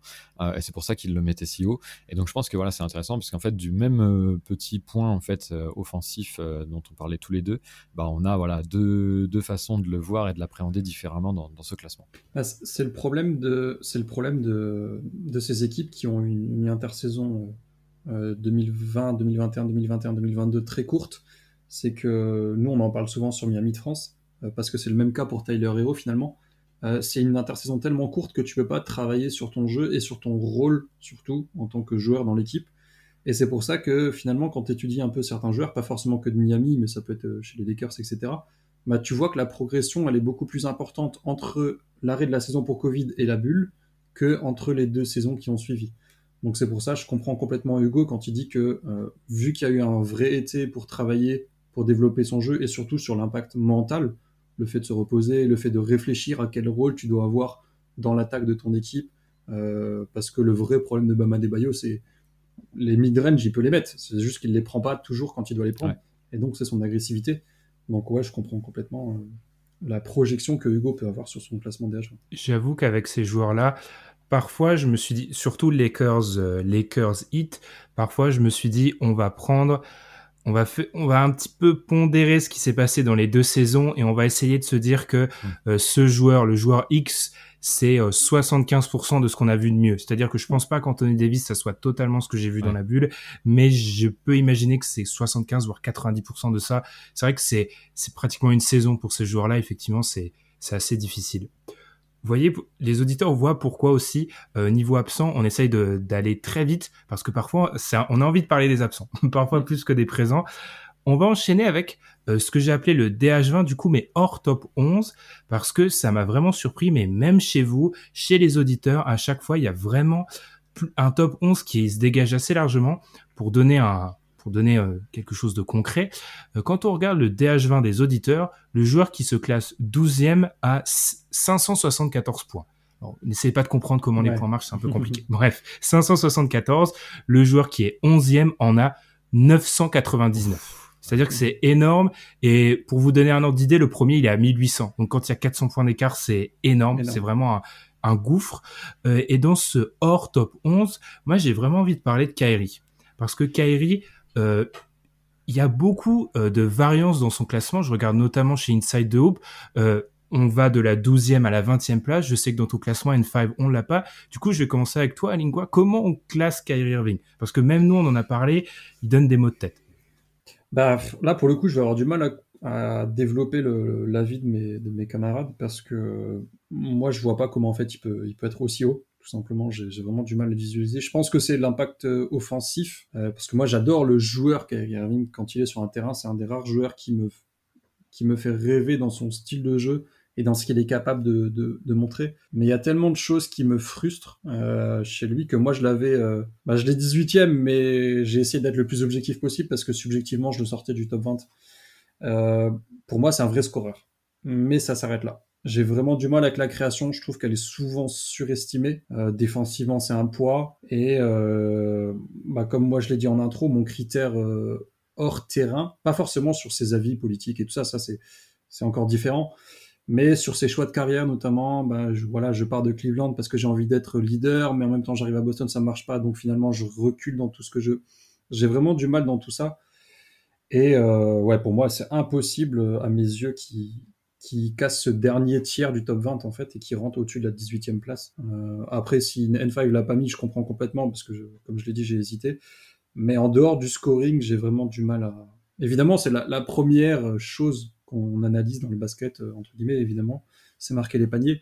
Mais euh, ouais, moi j'ai du mal avec le Kairi actuel, hors le scoring. Vas-y, du coup, comment, comment on classe Kairi Puis pourquoi Alors, pour rappel, moi non plus, je ne l'avais pas. Il y avait un peu des discussions dans l'équipe d'un Kebdo. Certains l'avaient, d'autres l'avaient pas. Comment tu as, t'en es arrivé à, à pas le mettre? Ouais, bah moi, c'était vraiment un des joueurs qui était limitrophe de ce DH20, qui était, voilà, encore une fois, dans ses places 21, 22, 23. Enfin, etc. Et, euh, autant je voulais euh, prendre vraiment euh, les blessures à la marge, autant c'est une des exceptions où je prends en compte les blessures, tout simplement parce qu'en fait, c'est des blessures qui, où il y a un flou en fait autour de beaucoup de ces blessures où on ne sait pas si, à quel point ce sont des blessures diplomatiques, à quel point il peut vraiment jouer, à quel point. Et en fait, ça, ça, c'est pour ça que je prends vraiment en compte par rapport aux, autres blessures ou quoi, où je trouve que c'est difficile de, d'en vouloir à un joueur d'être blessé quand même. C'est donc c'est pour ça que j'essaye de m'éloigner de ça. Mais pour Kairi, il y a vraiment un côté où on ne comprend pas vraiment ce qu'il fait et son implication ou sa, non implication et ça pose vraiment des moi ça m'a posé un vrai problème en termes de leadership etc et donc ça a joué vraiment négativement en fait sur son évaluation là où euh, j'hésitais avec d'autres joueurs qui eux n'avaient soit pas d'interrogation, soit même des bonus en fait. Donc du coup forcément, bah, il s'est fait passer devant en fait. Et surtout, voilà, il y a aussi cet aspect, et c'est vrai que vous l'avez un petit peu dit dans chez De 2 là, dans, vos deux dernières parties, où euh, parfois il y a des joueurs qui euh, certes ne font pas le cut, mais qui sont aussi remplacés par d'autres joueurs qui sont meilleurs et qui passent devant eux aussi. Donc il y a aussi cet aspect chez moi où euh, j'ai vraiment réfléchi Kairi dans mon top 20 maintenant, voilà, je préfère lui mettre un Bam Adebayo devant lui, de par son profil, de par sa, dynamique, même si, voilà, c'est une saison très compliquée, mais c'est un joueur qui va vers plus de responsabilités offensives et vers une amélioration offensive de son jeu. voilà. Kairi, j'avais que des, aspects négatifs en fait à notifier comme discriminant à la marge. Donc forcément, bah, il est pénalisé par rapport à un Bam Adebayo ou par rapport à d'autres joueurs. et forcément, bah, voilà, comme c'était ces places-là, il finit par ne pas faire le cut. Quoi. Kairi, Vas-y, vas-y. Vas Kairi, t'as quand même l'impression que son côté individuel sur le terrain devient en même temps un côté individuel euh, sur l'équipe globale dans laquelle il joue. Euh, on a notamment les, déclats euh, comme quoi s'il était transféré de Brooklyn, il prendrait sa retraite. Ça pénalise énormément son équipe si jamais le front office a choisi de le transférer de ça. Et donc ce côté individualiste, moi, me gêne beaucoup. dès que tu, comme l'a dit N5, dès que tu prends un peu en considération le fait que des joueurs soient d'un niveau sportif égal, bah lui, ça lui ramène des, des, variables négatives qui font qu'il passe derrière. Puis la difficulté du K. je trouve, moi, c'est aussi euh, il est son niveau sur. On parle des joueurs souvent de 16 matchs, des joueurs de playoff, sous-entendu. Euh, on fantasme beaucoup sa capacité à être un joueur de 8 matchs, donc avoir beaucoup d'impact sur euh, très sur des matchs très ciblés, finale de conf, finale NBA, parce qu'il a eu cet impact. Mais il y a un moment où même si les playoffs ont une importance euh, supérieure à la saison régulière, tu ne peux pas baser ton argumentaire sur juste ce joueur-là est incroyable sur euh, sur les huit derniers matchs. Et c'est vrai que je peux l'entendre, mais il y a un moment où il faut aussi la régularité. On en a parlé avec euh, Chris Middleton est fondamentale. Et là, Kyrie a besoin de jouer, de rester sur le terrain, de mettre des points, de continuer à avoir même ce rôle de Robin. On peut être dans le DH20 en étant un Robin, hein, mais il faut, tout le temps être présent quand, quand il y a un problème. Et puis même, il est régulier dans ses performances globales. Alors c'est très très loin, mais les finales 2016, il termine avec trois super performances. Mais le début de la série est quand même pas terrible et souvent on se rend compte que, ben, oui, effectivement, contre Milwaukee, il est très très performant, mais ça reste quand même parfois, euh, comme on en parlait pour Middleton et tu l'as dit à l'instant, Ben, ça reste des fois, tu te dis, il doit faire mieux, et donc euh, forcément, ça joue négativement pour lui. C'est là où, dans le DH1, il est très important d'être en capacité d'impacter le jeu sur d'autres aspects que pur uniquement le scoring, ou alors quand c'est uniquement le scoring, il faut être un mec historique qui est capable de mettre, mettre, mettre tout le temps des points. Et effectivement, on peut enchaîner sur des scoreurs. On a ce trio, alors le trio des inséparables, euh, Mitchell, Murray, Booker. Euh, ils me donnent des mots de tête les trois là parce que c'est chaque année c'est ils sont de plus en plus forts et c'est très difficile de les classer. Avant de parler de la team Inside parce que vous avez une différence claire par rapport à nous, euh, comment abordé ça? N5 ces trois là Mitchell, Murray, Booker, comment on les classe? Parce que tu es fan des Nuggets, euh, Murray n'était pas là, le destin collectif de Booker est très très bon, il est allé en finale NBA. Comment comment on, on juge tout ça? Bah, je suis vraiment très d'accord avec vous sur ce, sur ce trio euh, qui alors, ont quelques différences, hein, mais c'est vraiment dans un, dans, en termes d'impact, sont très similaires pour moi. Dans un style quand même malgré tout voilà très très similaire encore une fois. Moi j'ai tendance à dire que c'est là où mon biais de récence est, aussi très très comment dire ça me permet de me faciliter la tâche grandement, c'est que bah, selon en fait la dynamique et le momentum du moment, je vois bien en fait les trois se passer devant, derrière à chaque fois et changer de position en fait selon vraiment la réussite à l'instant T moi, c'est d'ailleurs un petit peu, si en fait on suit mon classement, bah, c'est exactement ce qui se passe. C'est-à-dire que bah, Booker est, le premier des trois dans mon classement, vient ensuite Mitchell, et derrière, malheureusement, un petit peu en dehors du, du DH20, euh, Murray, euh, qui, euh, qui dans son évolution a suivi, mais pour moi, voilà, a, subi bah, sa blessure. parce que ça reste des jeunes joueurs qui n'ont pas tant d'occurrences en playoff que ça. Et donc, du coup, qui peuvent avoir bah, forcément une, variance en fait dans leur évaluation par rapport à leur playoff. C'est-à-dire que sur deux campagnes de playoff, forcément, on a tendance à vouloir plus d'échantillons pour pouvoir être sûr que euh, on maintient des performances élevées. Je pense que bah, de toute façon, vous en avez parfaitement parlé euh, chez The par rapport à, Jamal. Euh, où il y a déjà il y avait déjà de, bons premiers playoffs avec des limitations défensives qui ont vraiment limité l'équipe. après une bulle qui était bah, en dehors de ce monde vraiment, donc qui est très difficile par essence à évaluer en termes de reproducibilité ou pas Est-ce qu'on peut vraiment se fonder là-dessus ou autre Et donc il y avait vraiment une importance accrue de ces playoffs-ci pour voir ce que ça allait donner et pouvoir déterminer un niveau. Donc je veux pas, encore une fois, les blessures étaient à la marge dans, mes critères discriminants, mais pour Jamal Murray, je suis un petit peu obligé euh, d'en prendre compte euh, parce que c'est déterminant dans l'évaluation de son niveau euh, intrinsèque de playoff. Même si personnellement, je m'en fais pas trop, j'avais quand même des craintes, notamment en termes d'endurance, etc., sur cette saison où il a vraiment eu du mal à rentrer dans, sa saison parce que, bah, comme plein d'autres joueurs qui ont joué beaucoup de minutes dans la bulle, il y avait très peu de repos et donc ça lui a été aussi très préjudiciable. et puis après, bah voilà Mitchell et Booker, euh, des scoreurs euh, incroyables euh, qui ont vraiment prouvé leur durabilité, leur, constance surtout en playoff. Et c'est ça qui est fou avec ces scoreurs-là, c'est que ils sont capables de mettre des cartons systématiquement à chaque match de playoff. Et ça, c'est vraiment extrêmement valuable. Très bien. Je parlais de la team Inside the Hoop qui était pas d'accord parce que quand on regarde vos classements, en fait, on remarque que Booker chez vous 5, Booker est présent. Ça va de la 17 à la 12e place. Euh, Donovan Mitchell, tu es le seul qui le cite. À Lingua, on le voit 20e. Et pas de Jamal Murray. Alors du coup, comment tu te situes dans ce débat entre, entre les trois, du coup? Bah, en fait, je pense que le classement euh, global en termes de points euh, ne reflète pas forcément la, vie que peut avoir l'équipe, parce que le classement de Booker global, il fait partie du dernier tiers du top 20, et donc dans le même tiers que Donovan Mitchell. Euh, après, euh, pourquoi il est deux, trois places euh, devant dans ce même tiers, c'est parce que ben, il est, Booker est tout simplement allé en finale NBA et que Julien, qui fait partie de l'équipe, est fan de Phoenix et l'a mis 12e. Donc voilà pourquoi il est devant.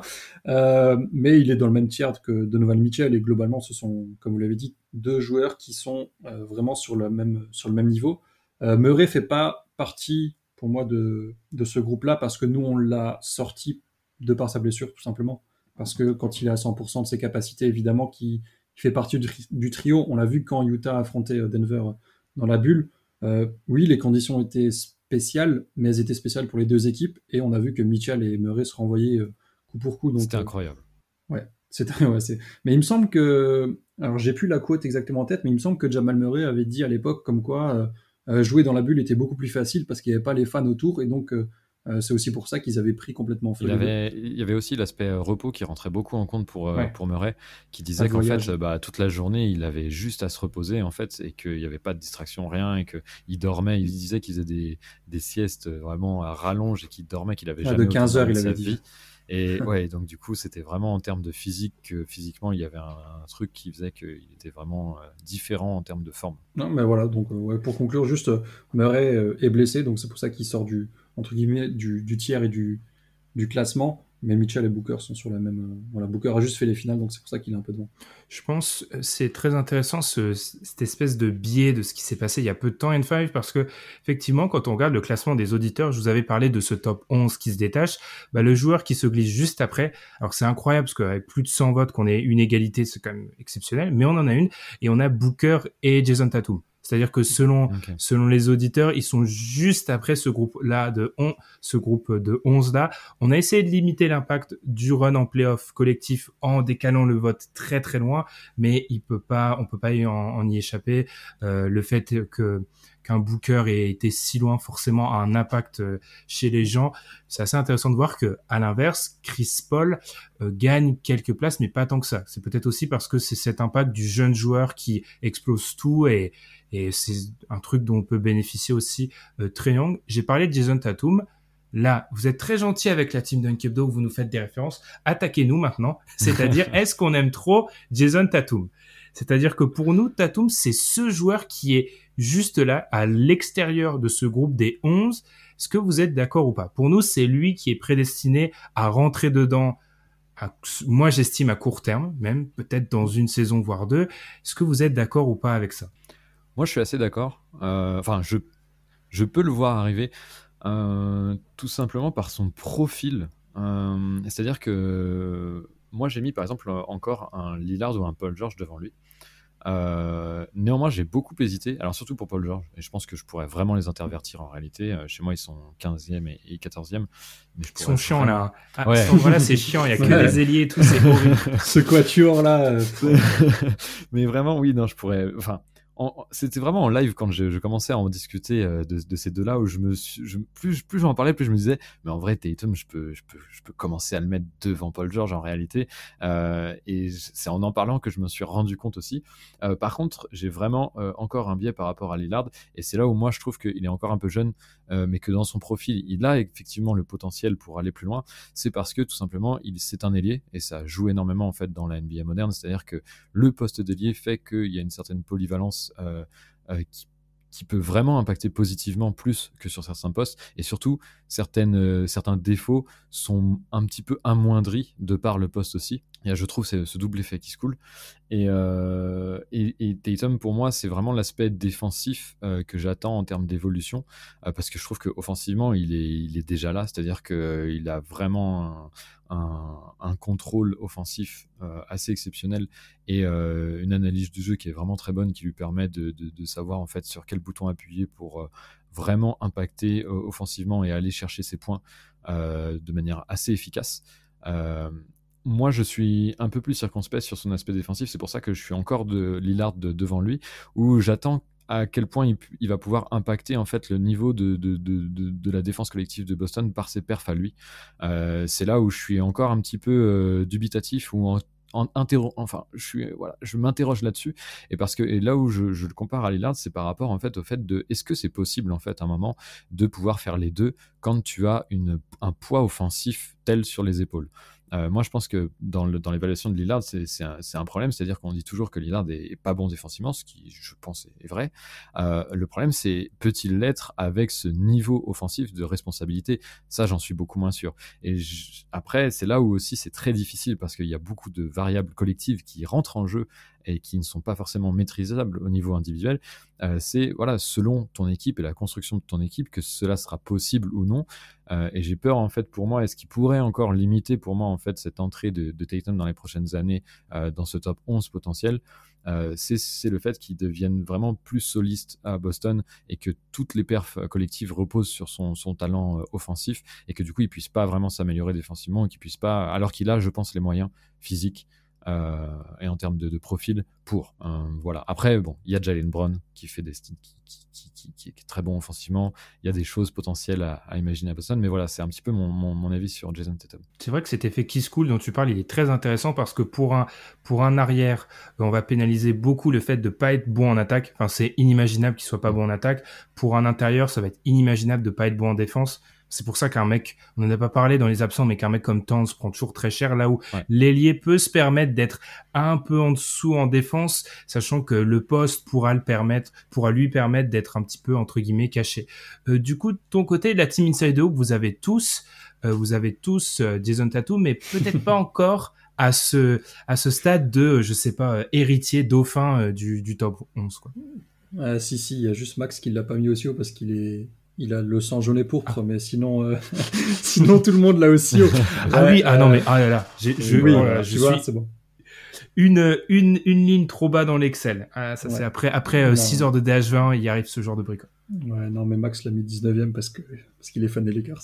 Euh, non mais Tatum euh, est dans ce quatuor là comme comme on en parlait tout à l'heure de déliés qui craque juste derrière le, le top 11. Mais ouais, effectivement pour moi Tatum avec Butler moi je le mets dans la même partie que Butler, euh, fait partie des deux qui sont vraiment juste derrière Lillard. Alors pour le coup, Butler c'est un peu le sens contraire parce que lui va probablement plus diminuer que, monter. Mais euh, Tatum, euh, ouais, ça me surprendrait pas que dès l'année prochaine, au moins qu'il arrive au même niveau que Lillard, peut-être pas passer devant parce que peut-être que du coup la, séparation se fera peut-être plus au niveau de la dixième place. parce que peut-être qu'Embiid et Jokic seront quand même encore au-dessus de ces joueurs-là. Euh, mais euh, pour moi, Tatum, en fait, comme l'a très bien dit N5, euh, déjà, il y a les deux côtés du terrain. défensivement, il est très bon individuellement, mais c'est vrai qu'il peine encore à apporter Boston de ce côté-là. moi, il me manque encore un chouïa de régularité. pas forcément en termes d'efficacité, mais en termes de...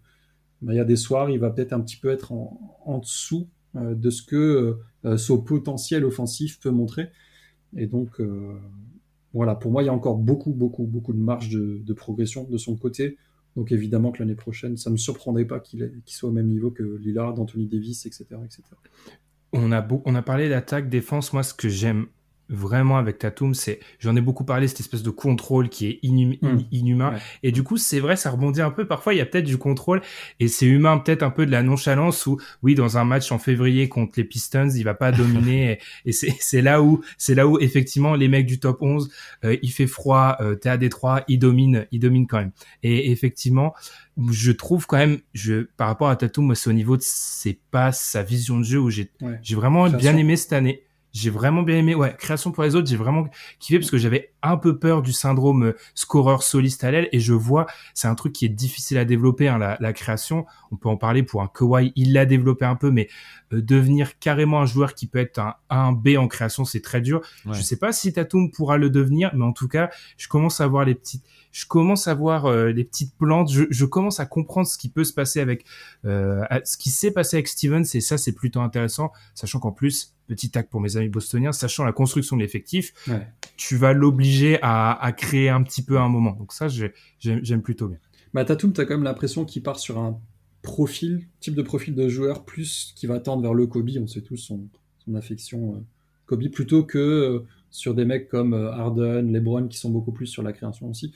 Tu as vraiment l'impression que le scoring va prendre une place très importante. Après, toute la question va être pour lui, euh, est-ce que quand je vais être obligé de gérer cette création-là, euh, ça peut être sur séquence, ça peut être sur un match, ça peut être sur une série de playoffs, est-ce qu'il va être capable de le faire? Et c'est là que la variable va devenir intéressante. Euh, est-ce qu'il va pouvoir euh, c'est vrai que ça peut être un, C'est vrai que ça peut être un sujet en lui-même, cette, euh, ce playmaking-là, en fait, et c'est ce, ce gap-là dont tu parlais, Ben.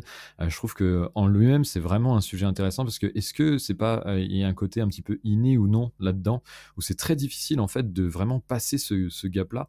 Euh, j'ai pas vraiment en tête d'évolution de joueurs qui étaient limités dans ce playmaking et dans cette diffusion et qui finalement réussissent à le débloquer à un moment. J'ai plutôt l'impression que ce sont toujours des joueurs qui ont, ont cette capacité-là dès le départ et qui euh, vont l'améliorer ou quoi, mais rarement ce passage entre les deux.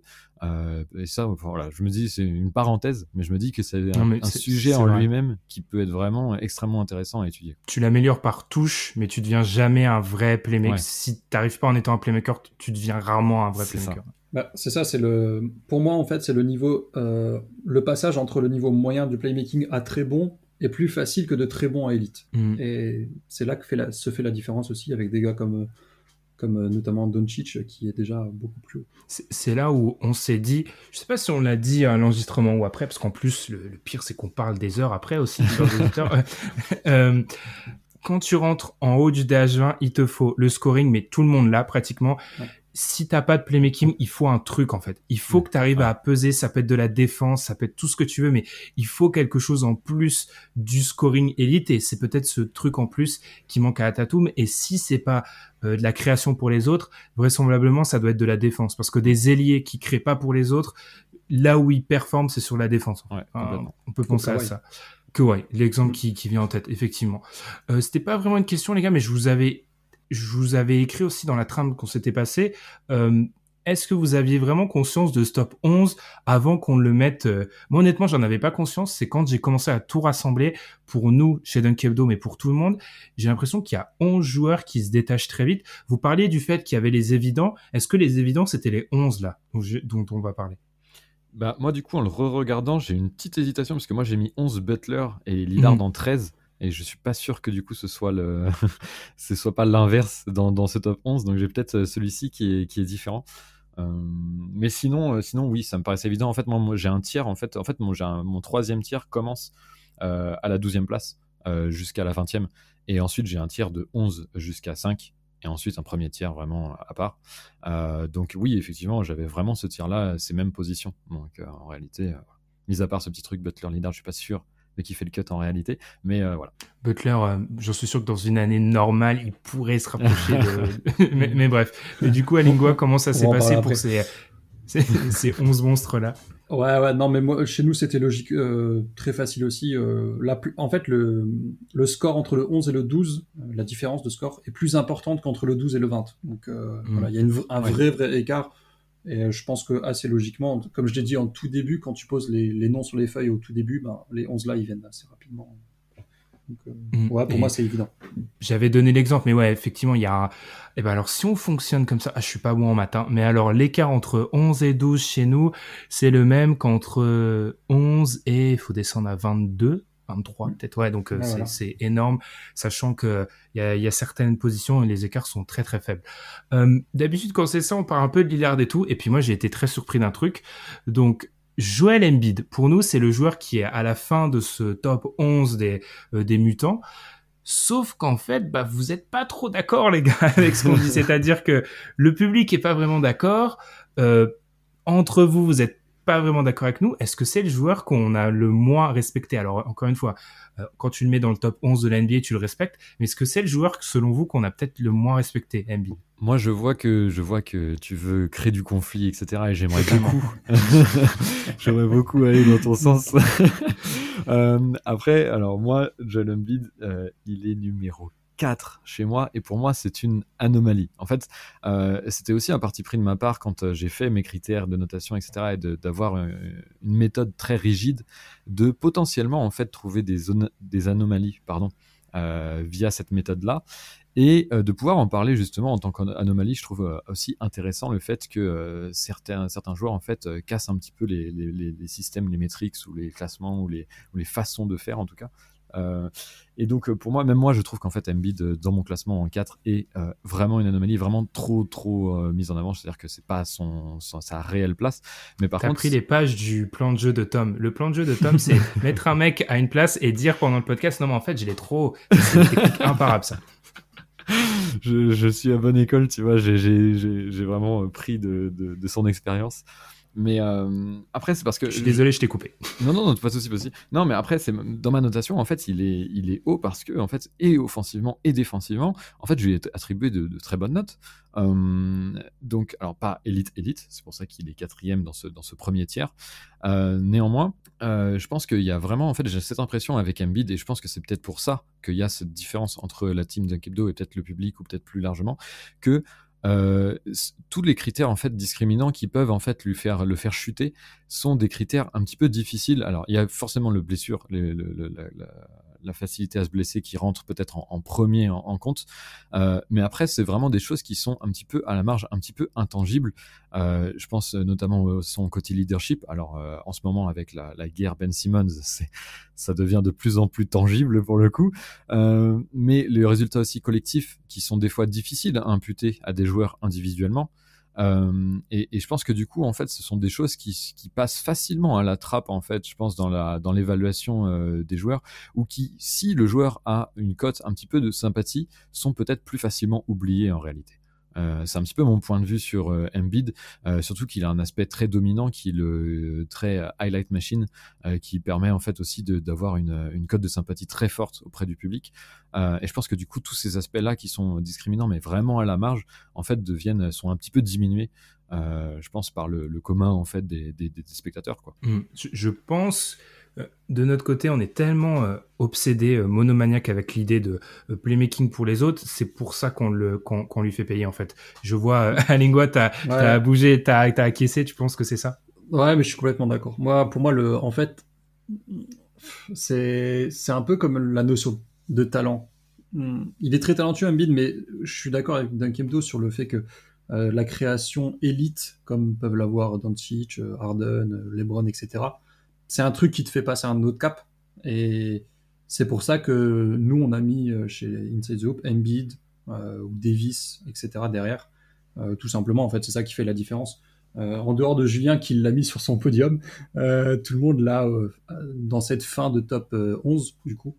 Mais Embiid après il a le problème aussi de jouer à Philadelphie où l'équipe est pas forcément construite parfaitement pour lui. On sait qu'avec Ben Simmons, etc. Bon, on va pas parler de l'actualité, mais on sait que c'est pas forcément la meilleure équipe possible autour de lui. Si aujourd'hui il y avait Bradley Bill au lieu de Ben Simmons, ben ce serait peut-être beaucoup plus simple euh, pour lui de performer et d'aller peut-être plus loin avec son équipe aussi. Mais euh, d'un point de vue individuel, son niveau est ouf. Moi, c'est là où je suis pas du tout d'accord avec vous. Par contre, c'est sur l'aspect playmaking elite, c'est-à-dire qu'en fait, pour moi, en fait, pour le, c'est pas du tout quelque chose qui vient en premier lieu pour euh, un center, en fait. C'est-à-dire que autant, mmh. genre, sur plein d'autres joueurs, je peux, je peux acquiescer. Mais surtout en plus un center et, qui, qui apporte un pivot qui apporte défensivement autant que lui peut le faire. Euh, alors certes, bon, c'est vrai qu'il est dans une équipe qui a toujours eu de très bons défenseurs à d'autres postes, donc euh, ça c'est aussi peut-être un point d'interrogation aussi sur à quel point seul il peut euh, amener cette défense par lui seul, ce plancher défensif par lui seul. malgré tout, en fait, je trouve que c'est surtout en fait du coup là un, autre aspect qui rentre en compte quand vous parlez de playmaking elite. En fait, pour moi, c'est dans sa configuration. Effectivement, il lui manque le playmaking elite pour passer un palier, mais c'est vraiment c'est pas très équitable pour moi de lui reprocher ça, dans le sens où euh, on, reproche jamais ça à un pivot de fait parce que c'est jamais le rôle d'un pivot à part exception pour moi. Euh, c'est vraiment des cas atypiques euh, auxquels on demande de venir créer en termes de, à la place de pivot. Et, pour moi, en fait, c'est quelque chose qui normalement incombe beaucoup plus à l'équipe, notamment sur les postes arrière et potentiellement liés. Euh, et qui en fait manque à Philadelphie. Et c'est là où je me dis, en fait, Embiid, il lui manque juste les résultats collectifs parce que en fait, si ces dernières années il avait atteint ne serait-ce qu'une finale de conférence, euh, et aurait été limitrophe dans cette, euh, dans cette finale de conférence pour batailler pour la finale, je pense qu'en fait, il serait boosté dans tous les classements, en fait. Et je pense même les vôtres euh, d'un 2, si je peux me permettre, je pense vraiment qu'il y a un biais à ce niveau-là. Et je trouve que quand on parle de oui de son manque de playmaking, je trouve ça très injuste pour euh, Embiid pour le coup, parce que en vérité, il pâtit beaucoup plus de ça et ça ça a pas forcément vocation à lui revenir en fait. Mais en, fait, là où je me suis peut-être mal exprimé, c'est pas un reproche que je fais sur Embiid, c'est juste que je considère que si tu as un joueur, je prends en exemple un joueur A meneur élite en playmaking, tu iras plus loin que si tu as un joueur B pivot hmm. élite en défense. En fait, ce côté aujourd'hui playmaking pour moi t'amène plus loin que euh, un pivot qui est élite euh, comme peut l'être Embiid et c'est pour moi ce qui fait la différence euh, je reproche pas à Embiid évidemment le fait de pas être playmaking élite parce que le seul qu'il est c'est Jokic mais à lui seul c'est une anomalie aujourd'hui. Mm. je pense aussi il y a une notion on avait un petit peu parlé cette année peut-être un peu plus l'année dernière de dépendance c'est-à-dire que tous les joueurs au-dessus de dépendent c'est-à-dire qu'en fait c'est le seul qui va dépendre d'un mm. autre élément. C'est pas le premier maillon de la chaîne. Et ça c'est très compliqué, un peu chiant quand euh, tu arrives à ce niveau-là parce que tu aimes bien que le joueur soit totalement dépendant de sa production offensive, là où Embiid a besoin de plus de paramètres qui vont dans son sens que d'autres. Hein, c'est un détail, on est sur euh, le... En, fait, je suis d'accord, mais moi, il y a un problème, c'est Anthony Davis pour moi là-dedans. C'est pourquoi alors Anthony Davis a toujours le edge en fait par rapport à un Embiid alors que pour moi en fait c'est exactement la même situation. Mm. enfin c'est vraiment le même problématique pour euh, Davis qui en fait seul ne peut pas en fait porter offensivement euh, une équipe. Je pense moi, que le même niveau euh, je pense que l'avantage Davis sur nous on va le donner sur l'aspect polyvalence défensive et à switcher sur 5 postes bah, je pense que c'est mon, bonus fric que Embiid n'a pas, mais que Anthony Davis. A. honnêtement, je, je, pense que c'est ça, et je pense que c'est euh, une partie de l'équipe qui adore Anthony Davis. C'est ah, les voilà. deux. Les... Ça, ça, ça. Moi, je suis un les peu, deux. J'ai un peu une hate d'Anthony Davis, ou plutôt du, du traitement médiatique d'Anthony Davis, et donc du coup, je suis un peu à l'affût de ce genre de ah mais qui, qui, est particulièrement complaisant ça on est totalement d'accord voilà, je, sais pas euh, le, classement des, des, auditeurs mais euh, moi j'ai mis Embiid, euh, Embiid Davis et Jokic dans le même. Euh, voilà, ils sont 8, 9, 10, ils sont égalité, tu peux les interchanger, il n'y a pas de problème. Et par rapport aux auditeurs, je sais pas, est-ce que Davis joue peut-être du fait qu'il ait gagné un titre? Est-ce que, eh ben, les auditeurs, la variable vient de là Embiid devant Davis. Alors, D'accord rien n'est parfait, c'est un classement de 20, de 20 joueurs, donc on a parfois un problème, c'est que des gens oublient de peut-être de ah. mettre un joueur, c'est-à-dire que en gros, euh, Embiid est présent dans 98% des classements et Davis dans 92, c'est-à-dire qu'il y a plusieurs ah, personnes qui ont oublié, je sais pas si c'est oublié ou ça me semble quand même dur de pas le mettre dans le top 20. Donc il est devant, mais en fait, si on avait, euh, s'il y a un investisseur qui nous écoute, si vous pouvez nous donner une technologie pour euh, faire des préférences, etc., on est là. Mais autrement, c'est un peu la, la, la, limite de ce classement. Mais effectivement, c'est assez intéressant euh, de voir que c'est vrai. Je, je, pense parfois que Davis c'est un peu un, c'est l'inverse d'un d'élite sale gueule. C'est plutôt un, ouais, on est super complaisant avec lui je l'avais pas mis dans la trame, mais c'est peut-être le bon moment pour parler du coup de Jimmy Butler parce que ça a été, c'est un peu la, polémique de, notre DH20 cette année. Euh, Jimmy Butler, comment on le juge? Parce que là, on a quand même euh, rarement, enfin depuis depuis le moment euh, où on a créé ce, cet exercice et de mémoire, un joueur qui connaît deux saisons vraiment à l'opposé comme ça, avec en plus ce fact, ce cet environnement, ce contexte d'une courte intersaison, comment vous avez jugé Jimmy Butler, vous? Parce qu'il n'est pas dans notre top 11 là, mais l'année dernière, il y était. Ouais, il est juste derrière. Mais ça se joue à pas grand chose. En fait, là, je me permets de parler en premier parce que du coup, je suis fan de Miami. Euh, en fait, je suis pas du tout d'accord quand on dit que Jimmy Butler a fait une saison moins bonne. Euh, c'est Miami qui, qui a fait une saison moins bonne. La saison de Jimmy Butler, elle est pas exceptionnelle, mais pas loin en tout cas. Euh, Alan l'a pas mal dit il y a deux semaines. Il a dit que son shoot extérieur était le vrai point faible, et c'est vrai. Par contre, dans tout le reste, c'est un joueur incroyable. Et euh, qu'on prenne les statistiques avancées ou euh, mon impression individuelle, pour moi, c'est un des six meilleurs joueurs de la saison dernière. Et donc, euh, il craque pas le top 11 parce qu'il manque des choses comme une, série, une vraie saison de playoff cette année avec Miami, ou plus de scoring et ça mais en termes d'efficacité, en termes d'impact sur son équipe, en termes de, des deux côtés du terrain, en termes de polyvalence, en termes de niveau plafond qu'il peut avoir, on l'a vu dans la bulle, pour moi, il, il, craque pas loin de Lillard. Et donc, euh, j'ai du mal à le voir euh, hors top 15, voire hors top 20, comme certains ont pu le faire. Certains. Alan Guillaume, on parle, on parle de vous. Ah, J'avais Max coup, de, de, Inside the Hoop en tête, mais ouais, Alan aussi. Euh, comment, du coup, N5, comment tu fais avec petite parenthèse Butler On était obligé de ouais, revenir bah dessus moi, en fait, avant il... de continuer. Ouais, bien sûr. Moi, il est dans, en fait, moi, il est dans le, il est à la 11e position. Donc, euh, il arrive dans ce, dans ce top. Et en fait, pour moi, c'est une question de profil. Euh, c'est le two-way est vraiment récompensé en fait dans mon classement, étant donné que je pondère pas la défense. Et donc, c'est ça qui va le mettre devant un Lillard. Euh, là où bah voilà l'aspect défensif en fait pour moi est vraiment important et pour moi Butler est vraiment élite défensivement euh, donc euh, forcément, en fait, il va vraiment bénéficier de ça. C'est pour ça, je pense que il arrive avant, euh, Lillard et Chris Paul, qui est un petit peu haut dans mon classement, que j'ai mis 12e. Mais voilà, c'est surtout ce, ce, cet aspect profil. Ailier two-way, c'est vraiment extrêmement valuable pour moi. et c'est pour ça, en fait, pour moi, que, c'est même la preuve, la preuve en est, c'est que malgré en fait des difficultés au shoot, Butler est quand même extrêmement bien évalué ou en tout cas, enfin, évalué positivement euh, alors qu'on voit par rapport à Ben Simmons par exemple à quel point ça peut être euh, euh, destructeur en termes d'image pour des joueurs. Et je pense que c'est parce que, alors il y a plein d'autres choses hein, qui expliquent Butler en termes de playmaking, de leadership, de plein de choses.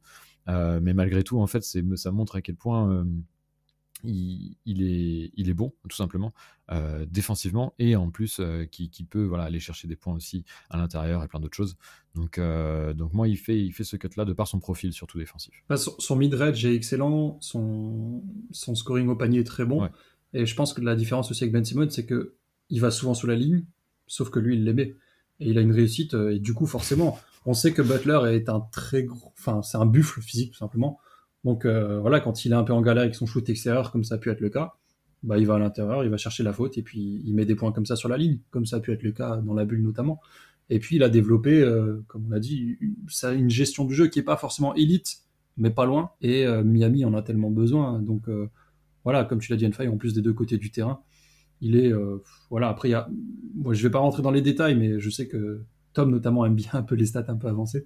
Mais des, dans tous les théorème un peu euh, algorithme même euh, avancé comme les, les Lebron et tout ça, il est dans, dans le top 6 de, de toutes ces stats-là. Donc, euh, ouais, il est un peu sous-estimé cette saison, je trouve, ce qui est un peu dommage, même si je suis pas forcément très objectif sur le bonhomme. On, on expliquera, LeBron, c'est une, c'est une, c'est une stat avancée qui a été créée, qui n'a rien à, en fait, qui reprend les, euh, le, le nom LeBron, mais qui n'a, ouais. qui a d'inspiration un peu de LeBron, etc. Ouais. On va en parler, LeBron. Ouais. Exactement. Ouais. Et il y a le penchant Raptors aussi qui est drôle parce que ça, Exactement. il faut forcément que ça ressemble à un truc dans la ligue. Quoi. Ils veulent pas. il faut qu'il y ait des homonymes. ouais, Ils veulent pas simplifier les choses. Quoi. C est, c est... Les mecs ont peut-être pas compris le référencement. Parce que là, euh, du coup, euh, du coup, on va on va continuer avec. Et par rapport à Butler, je suis totalement d'accord avec vous.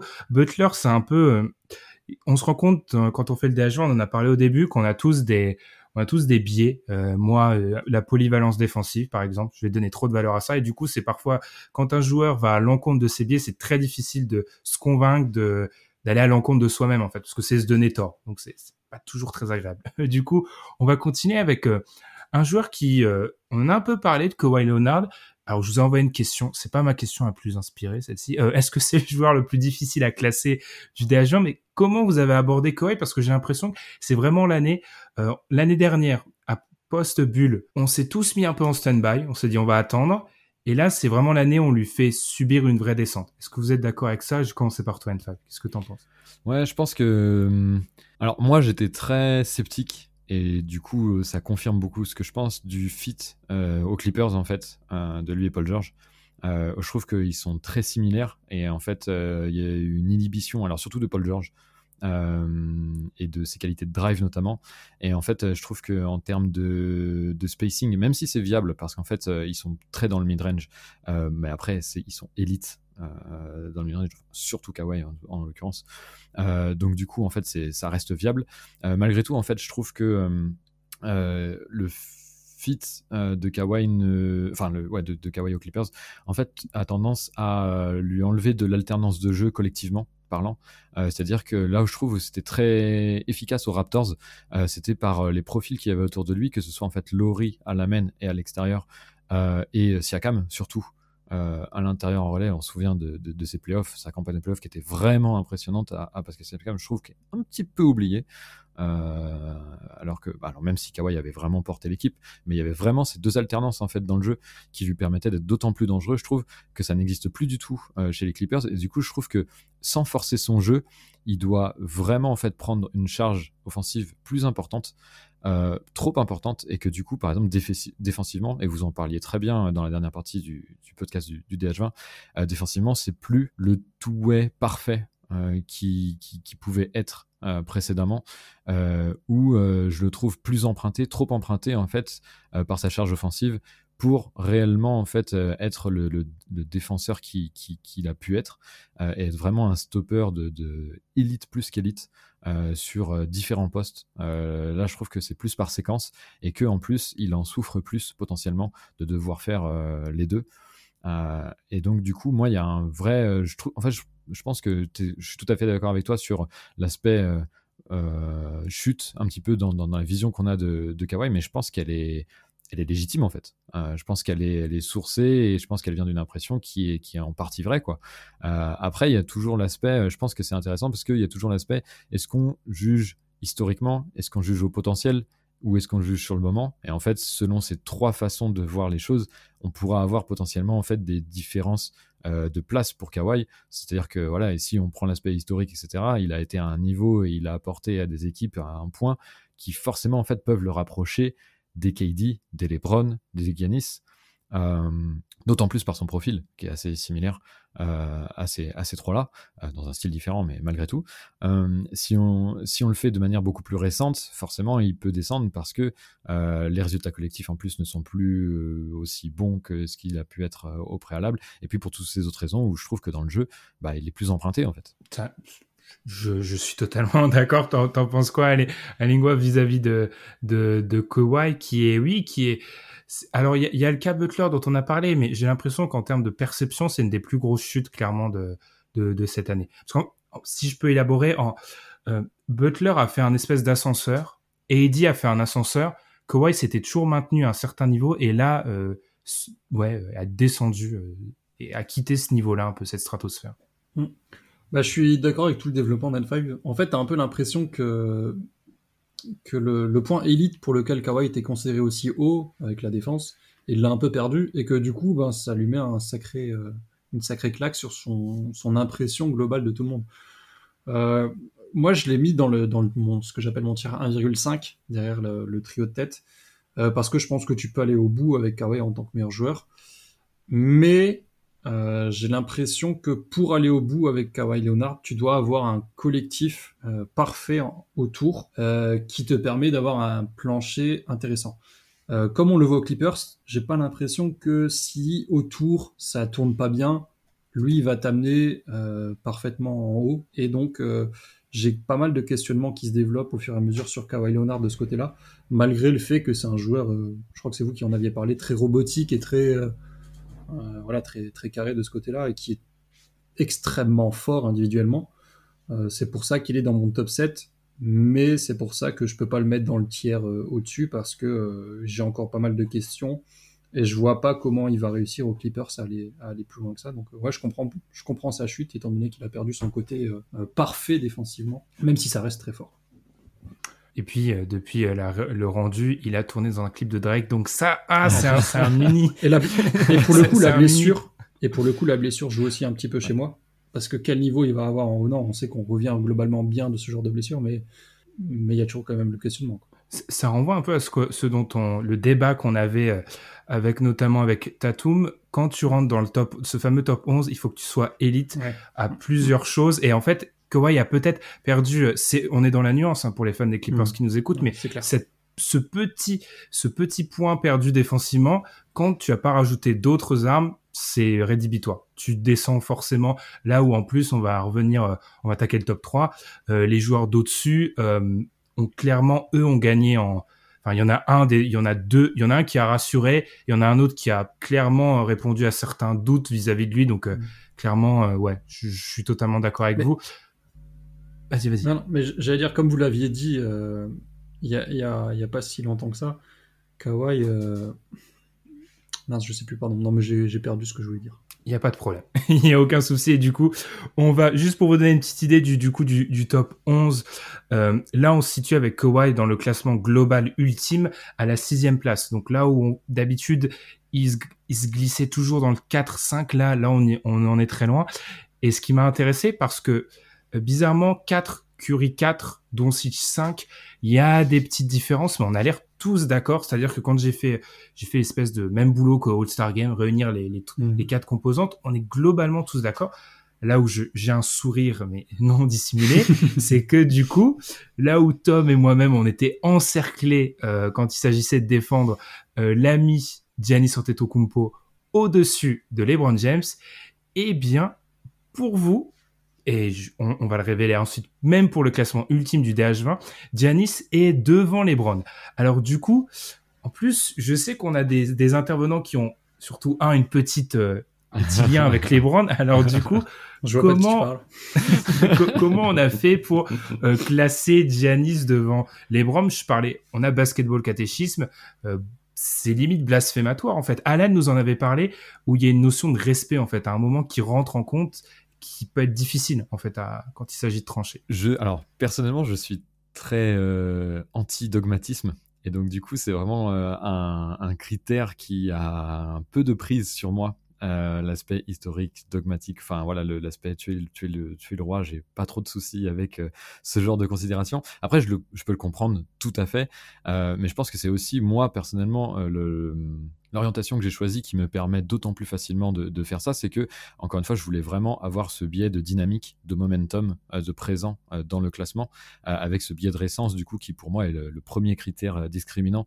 donc les, perfs récentes euh, plus, plus meilleures elles sont, euh, plus il y a un bonus et euh, moins bonnes elles sont, bah, plus il y a un malus en réalité. et en fait, pour moi, bah, les Browns subit autant que Giannis bah, performe dans ce, dans ce, dans ce critère-là. Et donc forcément, en fait, il y a une dynamique inverse en fait pour les deux qui me permet de mettre Giannis devant LeBron. Euh, en, en, en, pensant que moi j'ai vraiment cette impression avec LeBron et j'espère me tromper mais on est déjà dans l'anomalie euh, je vous le disiez euh, dans, dans, dans, le podcast du DH20, enfin de, de Kebdo, vous le disiez très bien, euh, il y a quand même des premiers signes de, vieillissement. Et même si il est déjà voilà c'est déjà une anomalie en soi qui puisse être à ce niveau-là à son âge j'ai un peu peur que alors il y a eu ces, ces, petites blessures. Moi je les ai moins prises en compte. Mais c'est aussi depuis quelques saisons l'aspect où défensivement il est moins impliqué euh, de manière très globale euh, en saison régulière. Il sait élever son niveau de jeu en playoff et euh, il a une science du basket qui fait que de toute façon, ce sera un positif de ce côté-là du terrain parce que ne serait-ce que par son placement, les indications qu'il donne aux autres, son leadership de ce côté-là du terrain, c'est vraiment un joueur à part, je trouve, en termes d'impact. Il, y a, ce côté-là. Malheureusement, il y a quand même des, qualités athlétiques qui sont en baisse. Alors, il a bien aussi géré son jeu pour bah, être moins dépendant du shoot, même plutôt de, gérer son shoot, euh, son évolution au niveau de son shoot, c'est vraiment incroyable pour moi euh, ce qu'il a pu faire LeBron. Et donc du coup, euh, il est moins dépendant de son premier pas qui a un petit peu baissé en, qualité. donc après, encore une fois, on parle du top 3. Hein, c'est ça perd en qualité, euh, on se comprend. Normalement, faut le dire au début, ça, parce que là, t'as, trop parlé avant. C'est vrai que, non, mais quand je l'ai dit, je me suis dit, non, mais oui, enfin bon, euh, on se comprend, quoi. parce que la perte de qualité du premier pas de Lebron, euh, bon, c'est, faut le dire vite. Mais, euh, mais malgré tout, par rapport à ces monstres-là, et donc, forcément, moi, je pense, par rapport à, un Ganis, et moi, dans mon classement, qui, qui, qui, fait aussi la part belle en défense, forcément, il y a ce, il y a tout ce, tout, en fait, toute la dynamique fait que, voilà, je mets forcément Ganis devant, devant les bras. Et moi, j'ai, je suis très, encore une fois, imperméable euh, aux, euh, aux, discussions quant à, à l'hérédité de la chose ou aux années vraiment précédentes, euh, parce que bah, on est dans un classement annuel en fait. Donc à partir du moment où c'est annuel, on parle du, de l'instant T avant tout, et donc du coup c'est moi c'est ça qui ressort en premier lieu quoi. On va faire un, on va faire un transfert. Je vais en, je vais en ramener deux trois basketball catéchisme et puis tu viens parce que là on est on est totalement d'accord. Il y a il y a cette notion il y a cette notion de respect. Il y a aussi cette notion de euh, j'ai pas pu l'élaborer pendant le podcast. Je vais pas trop le faire parce que c'est déloyal de le faire maintenant alors que les autres ne peuvent pas se défendre. Mais cette notion de prendre le moins bon. Je me rappelle d'Ilias qui avait parlé de prendre le moins bon échantillon. C'est pas le moins bon échantillon d'un mec qui a 25 ans en fait. C'est le moins bon échantillon d'un mec qui en a alors là, je demande euh, le l'AVAR 37. 36-8. Ouais qui, qui, qui, en aura 37 pendant la saison, donc 30, fin décembre. 36. Donc du coup, euh, ça va être assez compliqué. Lingua, je te laisse parler sur euh, les Browns. Ouais, bon, bah, moi, c'est pas un secret que je suis un gros fan du bonhomme. Euh, alors moi, j'ai fait un premier tiers où j'ai mis KD, Giannis et LeBron au même niveau. Euh, pourquoi, quand j'ai dû faire un choix dans mon classement 20, j'ai mis LeBron derrière Giannis euh, pour deux, trois petites variables, euh, peut-être pas aussi importantes que ce qu'on peut penser. Euh, tout simplement, Giannis est déjà champion en titre. Ça peut paraître con, mais c'est lui qui a gagné le titre cette année. Euh, c'est lui l'MVP des finales, etc. Euh, Giannis est excellent des deux côtés du terrain. Euh, LeBron est pour moi sous-estimé d'un point de vue défensif parce que s'il a été cataclysmique et honteux lors de sa première année aux Lakers, depuis qu'il a ses copains autour de ça, ça va quand même beaucoup mieux que ce qu'on peut dire, même si évidemment c'est pas un défenseur de l'année, hein, c'est pas ce que je dis, mais ça va mieux que ce qu'on peut se penser, ce qu'on peut penser pardon. Et euh, petite chose négative d'un point de vue de LeBron, et c'est exactement ce que N5 a dit, c'est que son explosivité sur le premier pas, on l'a vu contre Michael Bridges, bah, elle est plus forcément aussi présente, et du coup ça se, ça se montre dans notamment son free throw rating, donc le nombre de lancers qu'il va chercher. Et évidemment, c'était une grosse part du, du jeu de LeBron. Donc là-dessus, ben évidemment, c'est pour ça que moi je l'ai mis derrière. Après, là où je suis pas d'accord, euh, notamment dans le débat que vous avez eu l'année dernière, euh, la semaine dernière, pardon, avec euh, avec euh, c'est que j'ai l'impression qu'on oublie beaucoup ce que LeBron a fait cette année, parce que euh, euh, en fait, pour moi, il n'y a pas d'hérédité, de d'historique qui compte par rapport à LeBron, parce que si tu prends juste la saison qu'il a faite, bah, il s'est arrêté le 22 mars en fait parce que bah, s'est blessé. Et c'est pas du tout une blessure que je considère comme ça peut être une blessure musculaire, parce que euh, des joueurs qui sont blessés tout le temps, comme Anthony Davis et ça, ou Kyrie Irving, bah oui, effectivement, c'est un malus qu'ils ont parce que physiquement, ils tiennent pas le rythme. Là, LeBron, euh, il s'est juste pris un mec, comme vous l'avez dit la semaine dernière, sur la jambe. Qu'est-ce qu'il y peut euh, y faire? Rien du tout. Il a une hygiène de vie irréprochable, donc il y peut rien. En fait, s'il l'avait pas eu sur la jambe, il aurait pas forcément été blessé par la suite, malgré la petite séparation entre les deux saisons. Euh, mais pour en revenir au niveau individuel de LeBron sur la saison dernière, bah, il est complètement fou. Euh, moi, je suis allé voir par curiosité euh, quand il se blesse où est-ce que les Lakers étaient au niveau du classement? Bah, ils étaient deuxième ex aequo. Et c'est vrai que moi, dans mes souvenirs, j'avais LeBron en tête du classement MVP avec Jokic. Et effectivement, c'était le cas. Il était, voilà, en termes de percentile, tout ça, je sais qu'on en parle souvent des stats avancées, bah, il est 99e percentile dans toutes les stats de euh, assist, euh, même scoring, etc. Il reste ultra efficace et euh, pour moi c'est pour ça qu'il est logiquement tier 1, troisième et que ça reste un des meilleurs joueurs du monde et j'ai un peu du mal à, à comprendre, euh, outre le fait de perdre d'explosivité et de perte physique parce qu'il a 37 ans, de dire qu'il est moins fort qu'avant parce que j'ai pas du tout l'impression que c'est le cas pour, pour mon avis en tout cas. Je pense que on a la sensation peut-être ça c'est ça c'est Madiane, c'est son rôle de, de il, a totalement déformé ce qu'on avait dit et ça. ça euh, du coup, en fait, je pense que l'aspect, en tout cas dans mon idée à moi, j'ai l'impression qu'à 5 on est sur la même longueur d'onde à ce niveau-là. Mm -hmm. Tom peut-être un peu euh, l'aspect. Si on parle seulement de Janis, quand on prend le top 11, ce qu'il fait défensivement, c'est tellement Ouais. Incroyable Ouais, qu'en fait, malheureusement. je- je me dis, même s'il y, y a une différence offensive, parce qu'en termes de création, etc., LeBron est à un autre niveau, mais il y a défensivement, Giannis, il est tellement dans un autre monde Mm. euh, par rapport au. Je, je trouve, on va parler de Kevin Durant, que même on, Oui. on sous-estime le, le gap qu'il y a entre les deux à ce niveau-là. Bah, du coup, je suis obligé de faire euh, mettre Giannis devant et, et comme on se rejoint un peu tous les trois sur ce à ce niveau-là, je fais vraiment. J'estime que, euh, en gros, au, au début de la saison, le DH20, ça va être une page blanche, on va repartir de zéro. Donc, je donne peu d'importance, même si elle en a un tout petit peu. Tu peux pas, tu peux pas totalement effacer ce qui s'est passé, mais sur ce qui s'est passé euh, auparavant. Il y a un truc qui me vient comme ça, il y a une idée qui me, qui me vient en, en vous écoutant. C'est euh, à quel point aussi, euh, moi j'aimerais le tourner en forme d'hommage pour LeBron, que c'est incroyable en fait, c'est son évolution du jeu en fait justement pour que, Ouais.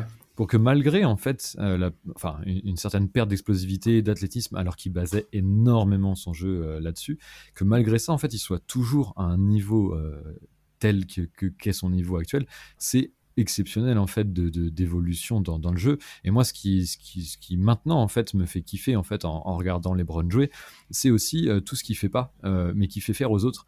Toutes les indications qu'il donne sur le terrain je trouve que c'est incroyable euh, des, des- une science du jeu qui est, qui est vraiment exceptionnelle alors qu'on on a déjà bien sûr euh, mentionné autres mais je trouve que ça c'est aussi un testament de, de, de, de ce qu'il peut faire et du niveau qu'il peut avoir et c'est c'est pas à rougir. Euh, par contre, en fait, là où en fait ça, ça met un, un petit gap et que, que qui fait que d'autres joueurs peuvent aller devant lui, peuvent le dépasser du coup maintenant, c'est qu'en fait c'est des, des choses en fait qu'il ne peut plus faire. C'est-à-dire que c'est des possibilités en moins en fait, tout simplement. Euh, C'est-à-dire qu'il les compense, il les compense et il est toujours au même niveau. Simplement, il y a des petites choses qu'il peut plus faire et en fait à ce niveau-là ou quoi, ça ça peut être jugé négativement par rapport à un autre joueur. Euh, mais ça veut pas dire pour autant que voilà son niveau a baissé réellement parce qu'il a réussi à, ma- à magnifiquement le, le- le compenser en réalité. Euh, simplement, oui, il y a des choses où tu sais que il est plus capable de le faire et quand tu as des, des jeunes joueurs ultra athlétiques ou quoi, bah, ils vont pouvoir peut-être rivaliser sur certains plans avec lui. À l'époque, ça aurait jamais été le cas, euh, mais maintenant ça l'est et donc du coup lui compense, mais du coup c'est quand même une limitation en réalité.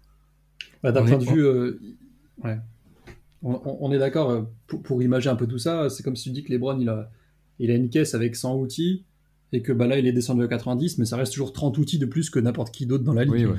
Effectivement, euh, physiquement, il est moins là, mais quand tu vois comment il a réussi à développer son, son shoot à 3 points, euh, pour, euh, pour avoir découvert la NBA au tout début des années 2010, tu te dis que c'est Ouais. assez incroyable de voir à quel point il a pu réussir à, à atteindre ce niveau-là, parce qu'il est quasiment à 37%. Et donc, oui, il perd en explosivité, mais le fait qu'il soit plus solide d'un point de vue shoot extérieur, bah, ça lui ouvre hein, peut-être un petit peu d'espace pour, pour toujours rester au niveau.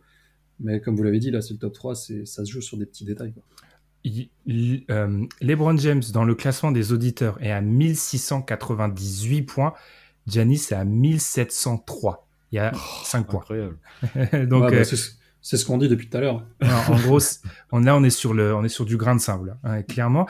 Et premier, alors premier du classement des auditeurs, on a aussi Kevin Durant. Kevin Durant, on l'a un peu expédié nous, déjà parce qu'on parlait depuis euh, 12 heures, et aussi parce que, en plus, on avait l'impression que c'était une évidence. Pas tellement, parce que, par exemple, j'ai l'impression, alors je devrais checker en direct, mais en gros, à vue de nez, il y a 40% des auditeurs qui l'ont pas mis euh, numéro 1. Et assez, ce qui est assez intéressant, c'est que LeBron est plus souvent numéro 1 que Giannis, mais c'est ensuite sur les, les places d'après que Giannis Ah oui. fait son écart. Euh, Est-ce que vous vous êtes posé la question vis-à-vis de Kevin Durant, premier? Pas moi. Bah moi j'ai mis Yanis premier. Donc tu te l'es Euh, posé. J'ai- Oui. j'ai- en fait, euh, avant, avant de faire mon classement, euh, j'avais Kevin Durant premier dans ma tête. J'étais euh, sûr et certain d'être en mode non mais KD est pff, à un niveau incroyable. Tout ce que j'avais vu pendant les playoffs, ça avait été exceptionnel. J'ai, bah, je pense comme tout le monde apprécié euh, le niveau d'excellence de, de, de KD euh, face aux Bucks. C'était euh, vraiment magnifique. Euh, et puis j'ai fait mon, j'ai fait mon, ma notation, etc. Et euh, Giannis était vraiment nettement premier. Et puis j'y ai réfléchi, euh, voir est-ce que je discriminais entre les deux, est-ce que je, je, je- voilà parce que les deux ont le bonus fric. Euh, donc en fait c'était très difficile pour moi de le, le biais de récence pour les deux. Je pouvais pas en vouloir à KD de ne pas s'être qualifié, etc. C'est passé à une pointure, on l'a dit et répété partout. Je peux pas lui en vouloir pour ça. Donc euh, je mettais vraiment les deux au même niveau euh, pratiquement partout en réalité. Et, et en fait, il y a une chose qui a joué, alors qui a joué pour tous les membres des Nets, pour ma part, un, malus à la marge de la marge. Donc, c'est pas une énorme importance, mais dans ces cas-là, ça peut jouer. Vous, vous, savez, c'est quoi le. Alors, c'est un c'est pas vraiment parfait comme stat, mais bon, ça va être parlant, c'est juste pour exprimer mon point. Le defensive rating des, des Nets, il les place combien dans la ligue? 29 Non, quand même pas. ouais, c'est bas, c'est bas. C'est 22e. Euh, en fait, mon point, c'est de dire, en fait, pour une équipe qui vise le titre et dont on est tous, euh, c'est les favoris, etc., c'est un peu une anomalie d'être euh, à ce point-là faible en defensive rating et de ce côté-là du terrain. c'est possible parce que KD James Harden, Kyrie Irving, c'est des monstres offensifs à un point qu'on l'a rarement vu. Et en fait, le seul problème que ça me pose, c'est que c'est difficile du coup de parfaitement bien évaluer euh, les capacités défensives des joueurs dans un système pareil parce que la défense n'a pas le même impact que ailleurs en réalité. Et les baisses défensives en fait des membres en fait de cette équipe-là ne vont pas forcément être jugées aussi sévèrement qu'ailleurs parce que ils sont au-delà euh, offensivement et assez largement, et que du coup, en fait, on peut presque se dire, oh, on s'en fout un peu. Et ça me pose problème dans l'appréciation de KD parce qu'il a, depuis, et ça, en plus, dans le cas de KD, c'était la même chose aux Warriors, en fait. Et euh, du coup, ça me pose vraiment problème dans l'évaluation défensive de KD, alors qui est moins positive. Quoi qu'il arrive, euh, elle est positive parce que de par sa mobilité et ses capacités euh, physiques, euh, ses qualités athlétiques physiques, de toute façon, moi je vois encore une fois, j'ai mis une bonus fric, il peut vraiment disrupter des shoots que d'autres ne peuvent pas. Il a une mobilité telle qu'il peut aller aider ailleurs, etc., que sa position ou son rôle principal, et, etc. Mais par exemple, son intimidation au cercle, me pose vraiment question, je la trouve erratique, et euh, je ne peux pas en faire pour moi un point potentiellement positif, contrairement à Yanis. Et l'inverse, par contre, c'est justement Yanis qui, pour moi, est incroyable défensivement, mais à un point que moi je trouve ça exceptionnel, j'adore voir ça et c'est aussi pour ça que je suis aussi défenseur de Giannis parce que c'est aussi beau défensivement que c'est moche offensivement. Mais il y a à lui seul en fait, il peut faire la défense des Bucks. Et bien sûr qu'ils ont apporté Drew Holiday, bien sûr que Chris Middleton n'est pas du tout un manchot dans l'exercice. Euh, simplement, c'est le joueur qui fait le système offensif euh, des Bucks. Et même les saisons où Drew Holiday n'est pas aux Bucks, les Bucks ont un defensive rating extrêmement élevé. et c'est en grande partie Giannis qui, qui, qui, qui crée ça. Et, et en fait, à ce niveau-là, en fait, forcément, je trouve qu'il a vraiment une classe d'écart avec euh, KD, malgré le fait que KD soit déjà un bon défenseur. Mais simplement, moi, il y a un, vrai petit malus que j'entends pour KD, où je trouve qu'on a tendance à peut-être, en tout cas peut-être, c'est une question, peut-être surévaluer son impact défensif, parce que on n'a pas les conditions pour réellement bien l'évaluer, en fait, à, mon sens. Euh, et après, bon, offensivement, Bien sûr qu'il y a une classe d'écart dans l'autre sens, euh, parce que KD peut tout faire. Euh, malgré tout, j'ai pas voulu pénaliser beaucoup Yanis et je lui ai mis une note très haute parce qu'il a, fait il a eu des améliorations euh, ces derniers playoffs et cette dernière saison, en fait, qui lui permettent de passer en fait tous les, problématiques qu'il avait. C'est-à-dire qu'il a développé son, playmaking euh, sur le short roll ou quoi. Il sait faire beaucoup plus de passes dans les corners ou même en contre-attaque. On l'a vu notamment en playoff. Moi, je trouvais ça assez flagrant. En fait, qu'une fois qu'il y avait le mur qui était placé devant lui pour l'arrêter, comme classiquement, etc., il était beaucoup plus à l'aise pour euh, lâcher le ballon dans les corners, euh, trouver un trois points ouvert, ce genre de choses. Et puis, moi, j'adore, c'est son évolution au poste et à mi-distance, mais surtout au poste. Et on l'a vu, ça c'est le dernier match euh, face aux Suns où il y a énormément de bras roulés loin du panier, euh, il y a beaucoup de hook shots euh, loin du panier qui, voilà, lui ont permis de faire ce, match incroyable à 50 points. Et je trouve que oui, il a bien évidemment le problème du pull-up. malgré tout, en fait, il est tellement fort dans son agression du cercle et il l'a tellement bien complété grâce à ce, ce jeu de haut panier, etc que c'est plus totalement une faiblesse. Et donc, du coup, en fait, ça reste euh, suffisant pour, euh, pour, euh, pour malgré tout être devant. Et c'est pour ça que je l'ai mis devant Katie. J'ai noté deux choses sur ma fiche. J'ai mis un, voler le bonus fric. Alors ça, c'est clairement l'année prochaine, je, vais le voler. Et deuxième chose, en fait, je pense qu'on a eu, sachant qu'on avait des, des manières de classer extrêmement proches l'une l'autre, de l'autre, moi aussi, au moment où j'ai tout fixé, j'ai, j'avais Janice devant euh, KD et je me suis dit, est-ce que tu veux vraiment considérer Giannis Antetokounmpo comme un meilleur joueur de basket que KD Et là, du coup, j'ai fait, je me suis dit, les clous euh, que m'impose ma classification ne rentre pas grâce à KD parce que il a un peu moins le côté playmaking, mais c'est tellement la machine ultime pour mettre le panier. On va revenir à ce qu'on a ah dit tout à l'heure, pour mettre le, ballon dans le panier. Je suis obligé de le considérer comme le, meilleur joueur. Alingua, du coup, tu nous as dit que toi, ça t'a pas effleuré l'esprit. Du coup. Non, bah en fait, moi je suis complètement d'accord avec les arguments d'N5, mais du coup, je suis pas d'accord avec sa conclusion. Parce que euh, je suis complètement d'accord sur le fait qu'il y a une classe d'écart défensivement. Euh, là où j'ai un peu de mal, c'est que défensivement, euh, à côté de Kevin Durant, c'est Bruce Brown. Donc, euh, c'est forcément difficile par rapport à Brook Lopez, Chris Middleton, etc. Peut-être qu'on le surcote défensivement, c'est possible. J'ai du mal à me situer là-dessus. Mais d'un autre côté, comme il l'a dit, pour moi, il y a une vraie classe d'écart offensivement. Hmm. Et j'ai du mal à voir où Kevin Durant, aujourd'hui, a un vrai point faible. Euh, c'est pour moi c'est le basketteur ultime et il est euh, même s'il est dans le même tiers, il est devant les autres comme l'a pu être à l'époque LeBron James euh, quand il était euh, au top de sa forme parce que il est ultime dans son jeu, il est capable de tout faire et j'attends encore confirmation du fait qu'il puisse aller au titre en étant seule option numéro une entre guillemets hein, parce que risque d'attendre longtemps malheureusement ouais ouais bien sûr mais Mais comme, comme vous l'avez développé la semaine dernière chez Dunkemdo, euh, c'est les Nets de Kevin Durant. À l'époque, c'était les Warriors de Stephen Curry. Donc voilà, je m'entends quand je dis euh, option numéro une. Mais je pense que s'ils veulent faire, c'est maintenant. Et euh, d'un point de vue, en tout cas sportif, parce que j'omets tout ce qui se passe à côté, parce que sinon il serait pas dans mon top 5. Euh, d'un point de vue sportif, c'est aujourd'hui le basketteur ultime. Et euh, pour moi, il est un tout petit cran au-dessus de, de Giannis et LeBron, évidemment. Ah, ça c'est assez intéressant. Ça, il y avait aussi cette question de euh, où on place par rapport aux trois autres, mais là vous voyez, là on est sur euh, là on est sur du euh, mutant et c'est assez intéressant à noter de l'aile aussi, hein, de, hmm. que de l'aile. Même si bon, il y aura toujours le débat où tu les places. Classiquement, on les on les placerait quand même à l'aile.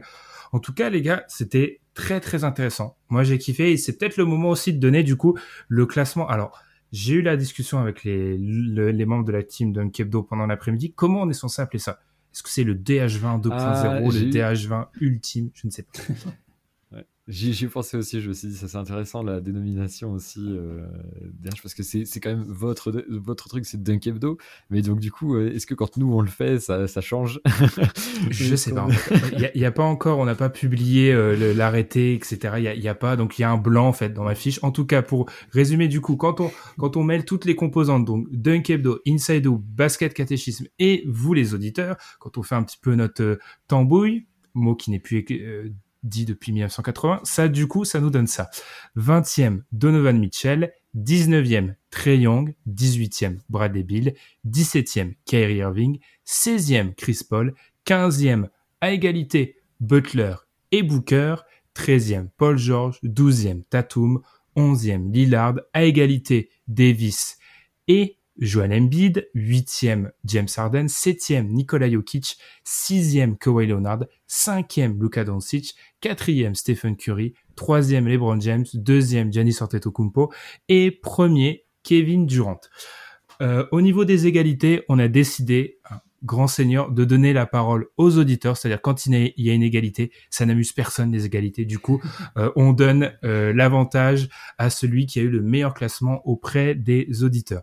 En tout cas, à Lingua N5, c'était un vrai plaisir pour moi d'entendre. Euh, vous avez été très gentil avec nous. Euh, très doux, trop doux d'ailleurs. Il hein, n'y a rien à mettre sur Twitter. non, je rigole, mais c'était vraiment un plaisir et de voir du coup que euh, ça inspire des gens et ça fait aussi, ça fait un peu chauffer, surchauffer les cerveaux, ce fameux DH20, parce que si les auditeurs vous l'avez pas fait pour le vote qu'on vous avait euh, qu'on vous avait incité à faire, n'hésitez pas à le faire, je sais pas, à nous l'envoyer sur Twitter, etc. Parce que c'est toujours très intéressant et, et on remarque que ils sont faciles à critiquer ces classements, mais à faire, ils sont extrêmement difficiles, toujours très très difficiles. Très bien. Eh bien du coup les gars, je sais pas si vous avez quelque chose à rajouter. On a parlé à peu près de tout le monde sauf Triangle, c'est bizarre. Hein J'étais à la présentation. c'est pas grave, on va pas dire des choses qui fâchent. Donc euh, c'est pas très pas très étonnant. En tout cas, je rappellerai du coup qu'on peut retrouver Alingua dans Inside the Hoop at Inside T majuscule D underscore hoop et sur Twitter at Alingua. On mettra tout dans les descriptions euh, sur Twitter, etc. Et puis basketball catéchisme en référence du coup à ce magnifique morceau d'Alpha One et Corleone, c'était obligé. Euh, at basket C majuscule, catéchisme sans E et N5, on t'entend. Ce qui est bien, c'est que du coup, j'ai pas arrêté de répéter vos hats Twitter. Donc là, si on vous trouve pas, c'est vraiment que c'est volontaire. Et du coup, dit N majuscule, F majuscule, 5 avec un 5 à la fin. Et eh ben les gars, c'était vraiment un plaisir. On referme le chapitre d'un Hebdo, trois parties, euh, pratiquement six heures au total. Donc euh, on en a bien discuté. On va entamer dès cette semaine dans le courant de la semaine les previews. Cette année, on en aura plusieurs, plus de trois. On vous dira un petit peu ça euh, par la suite. Merci encore les gars. Et puis on vous souhaite à tous une très bonne semaine. Salut. Merci. Salut, à tous. Ciao, ciao.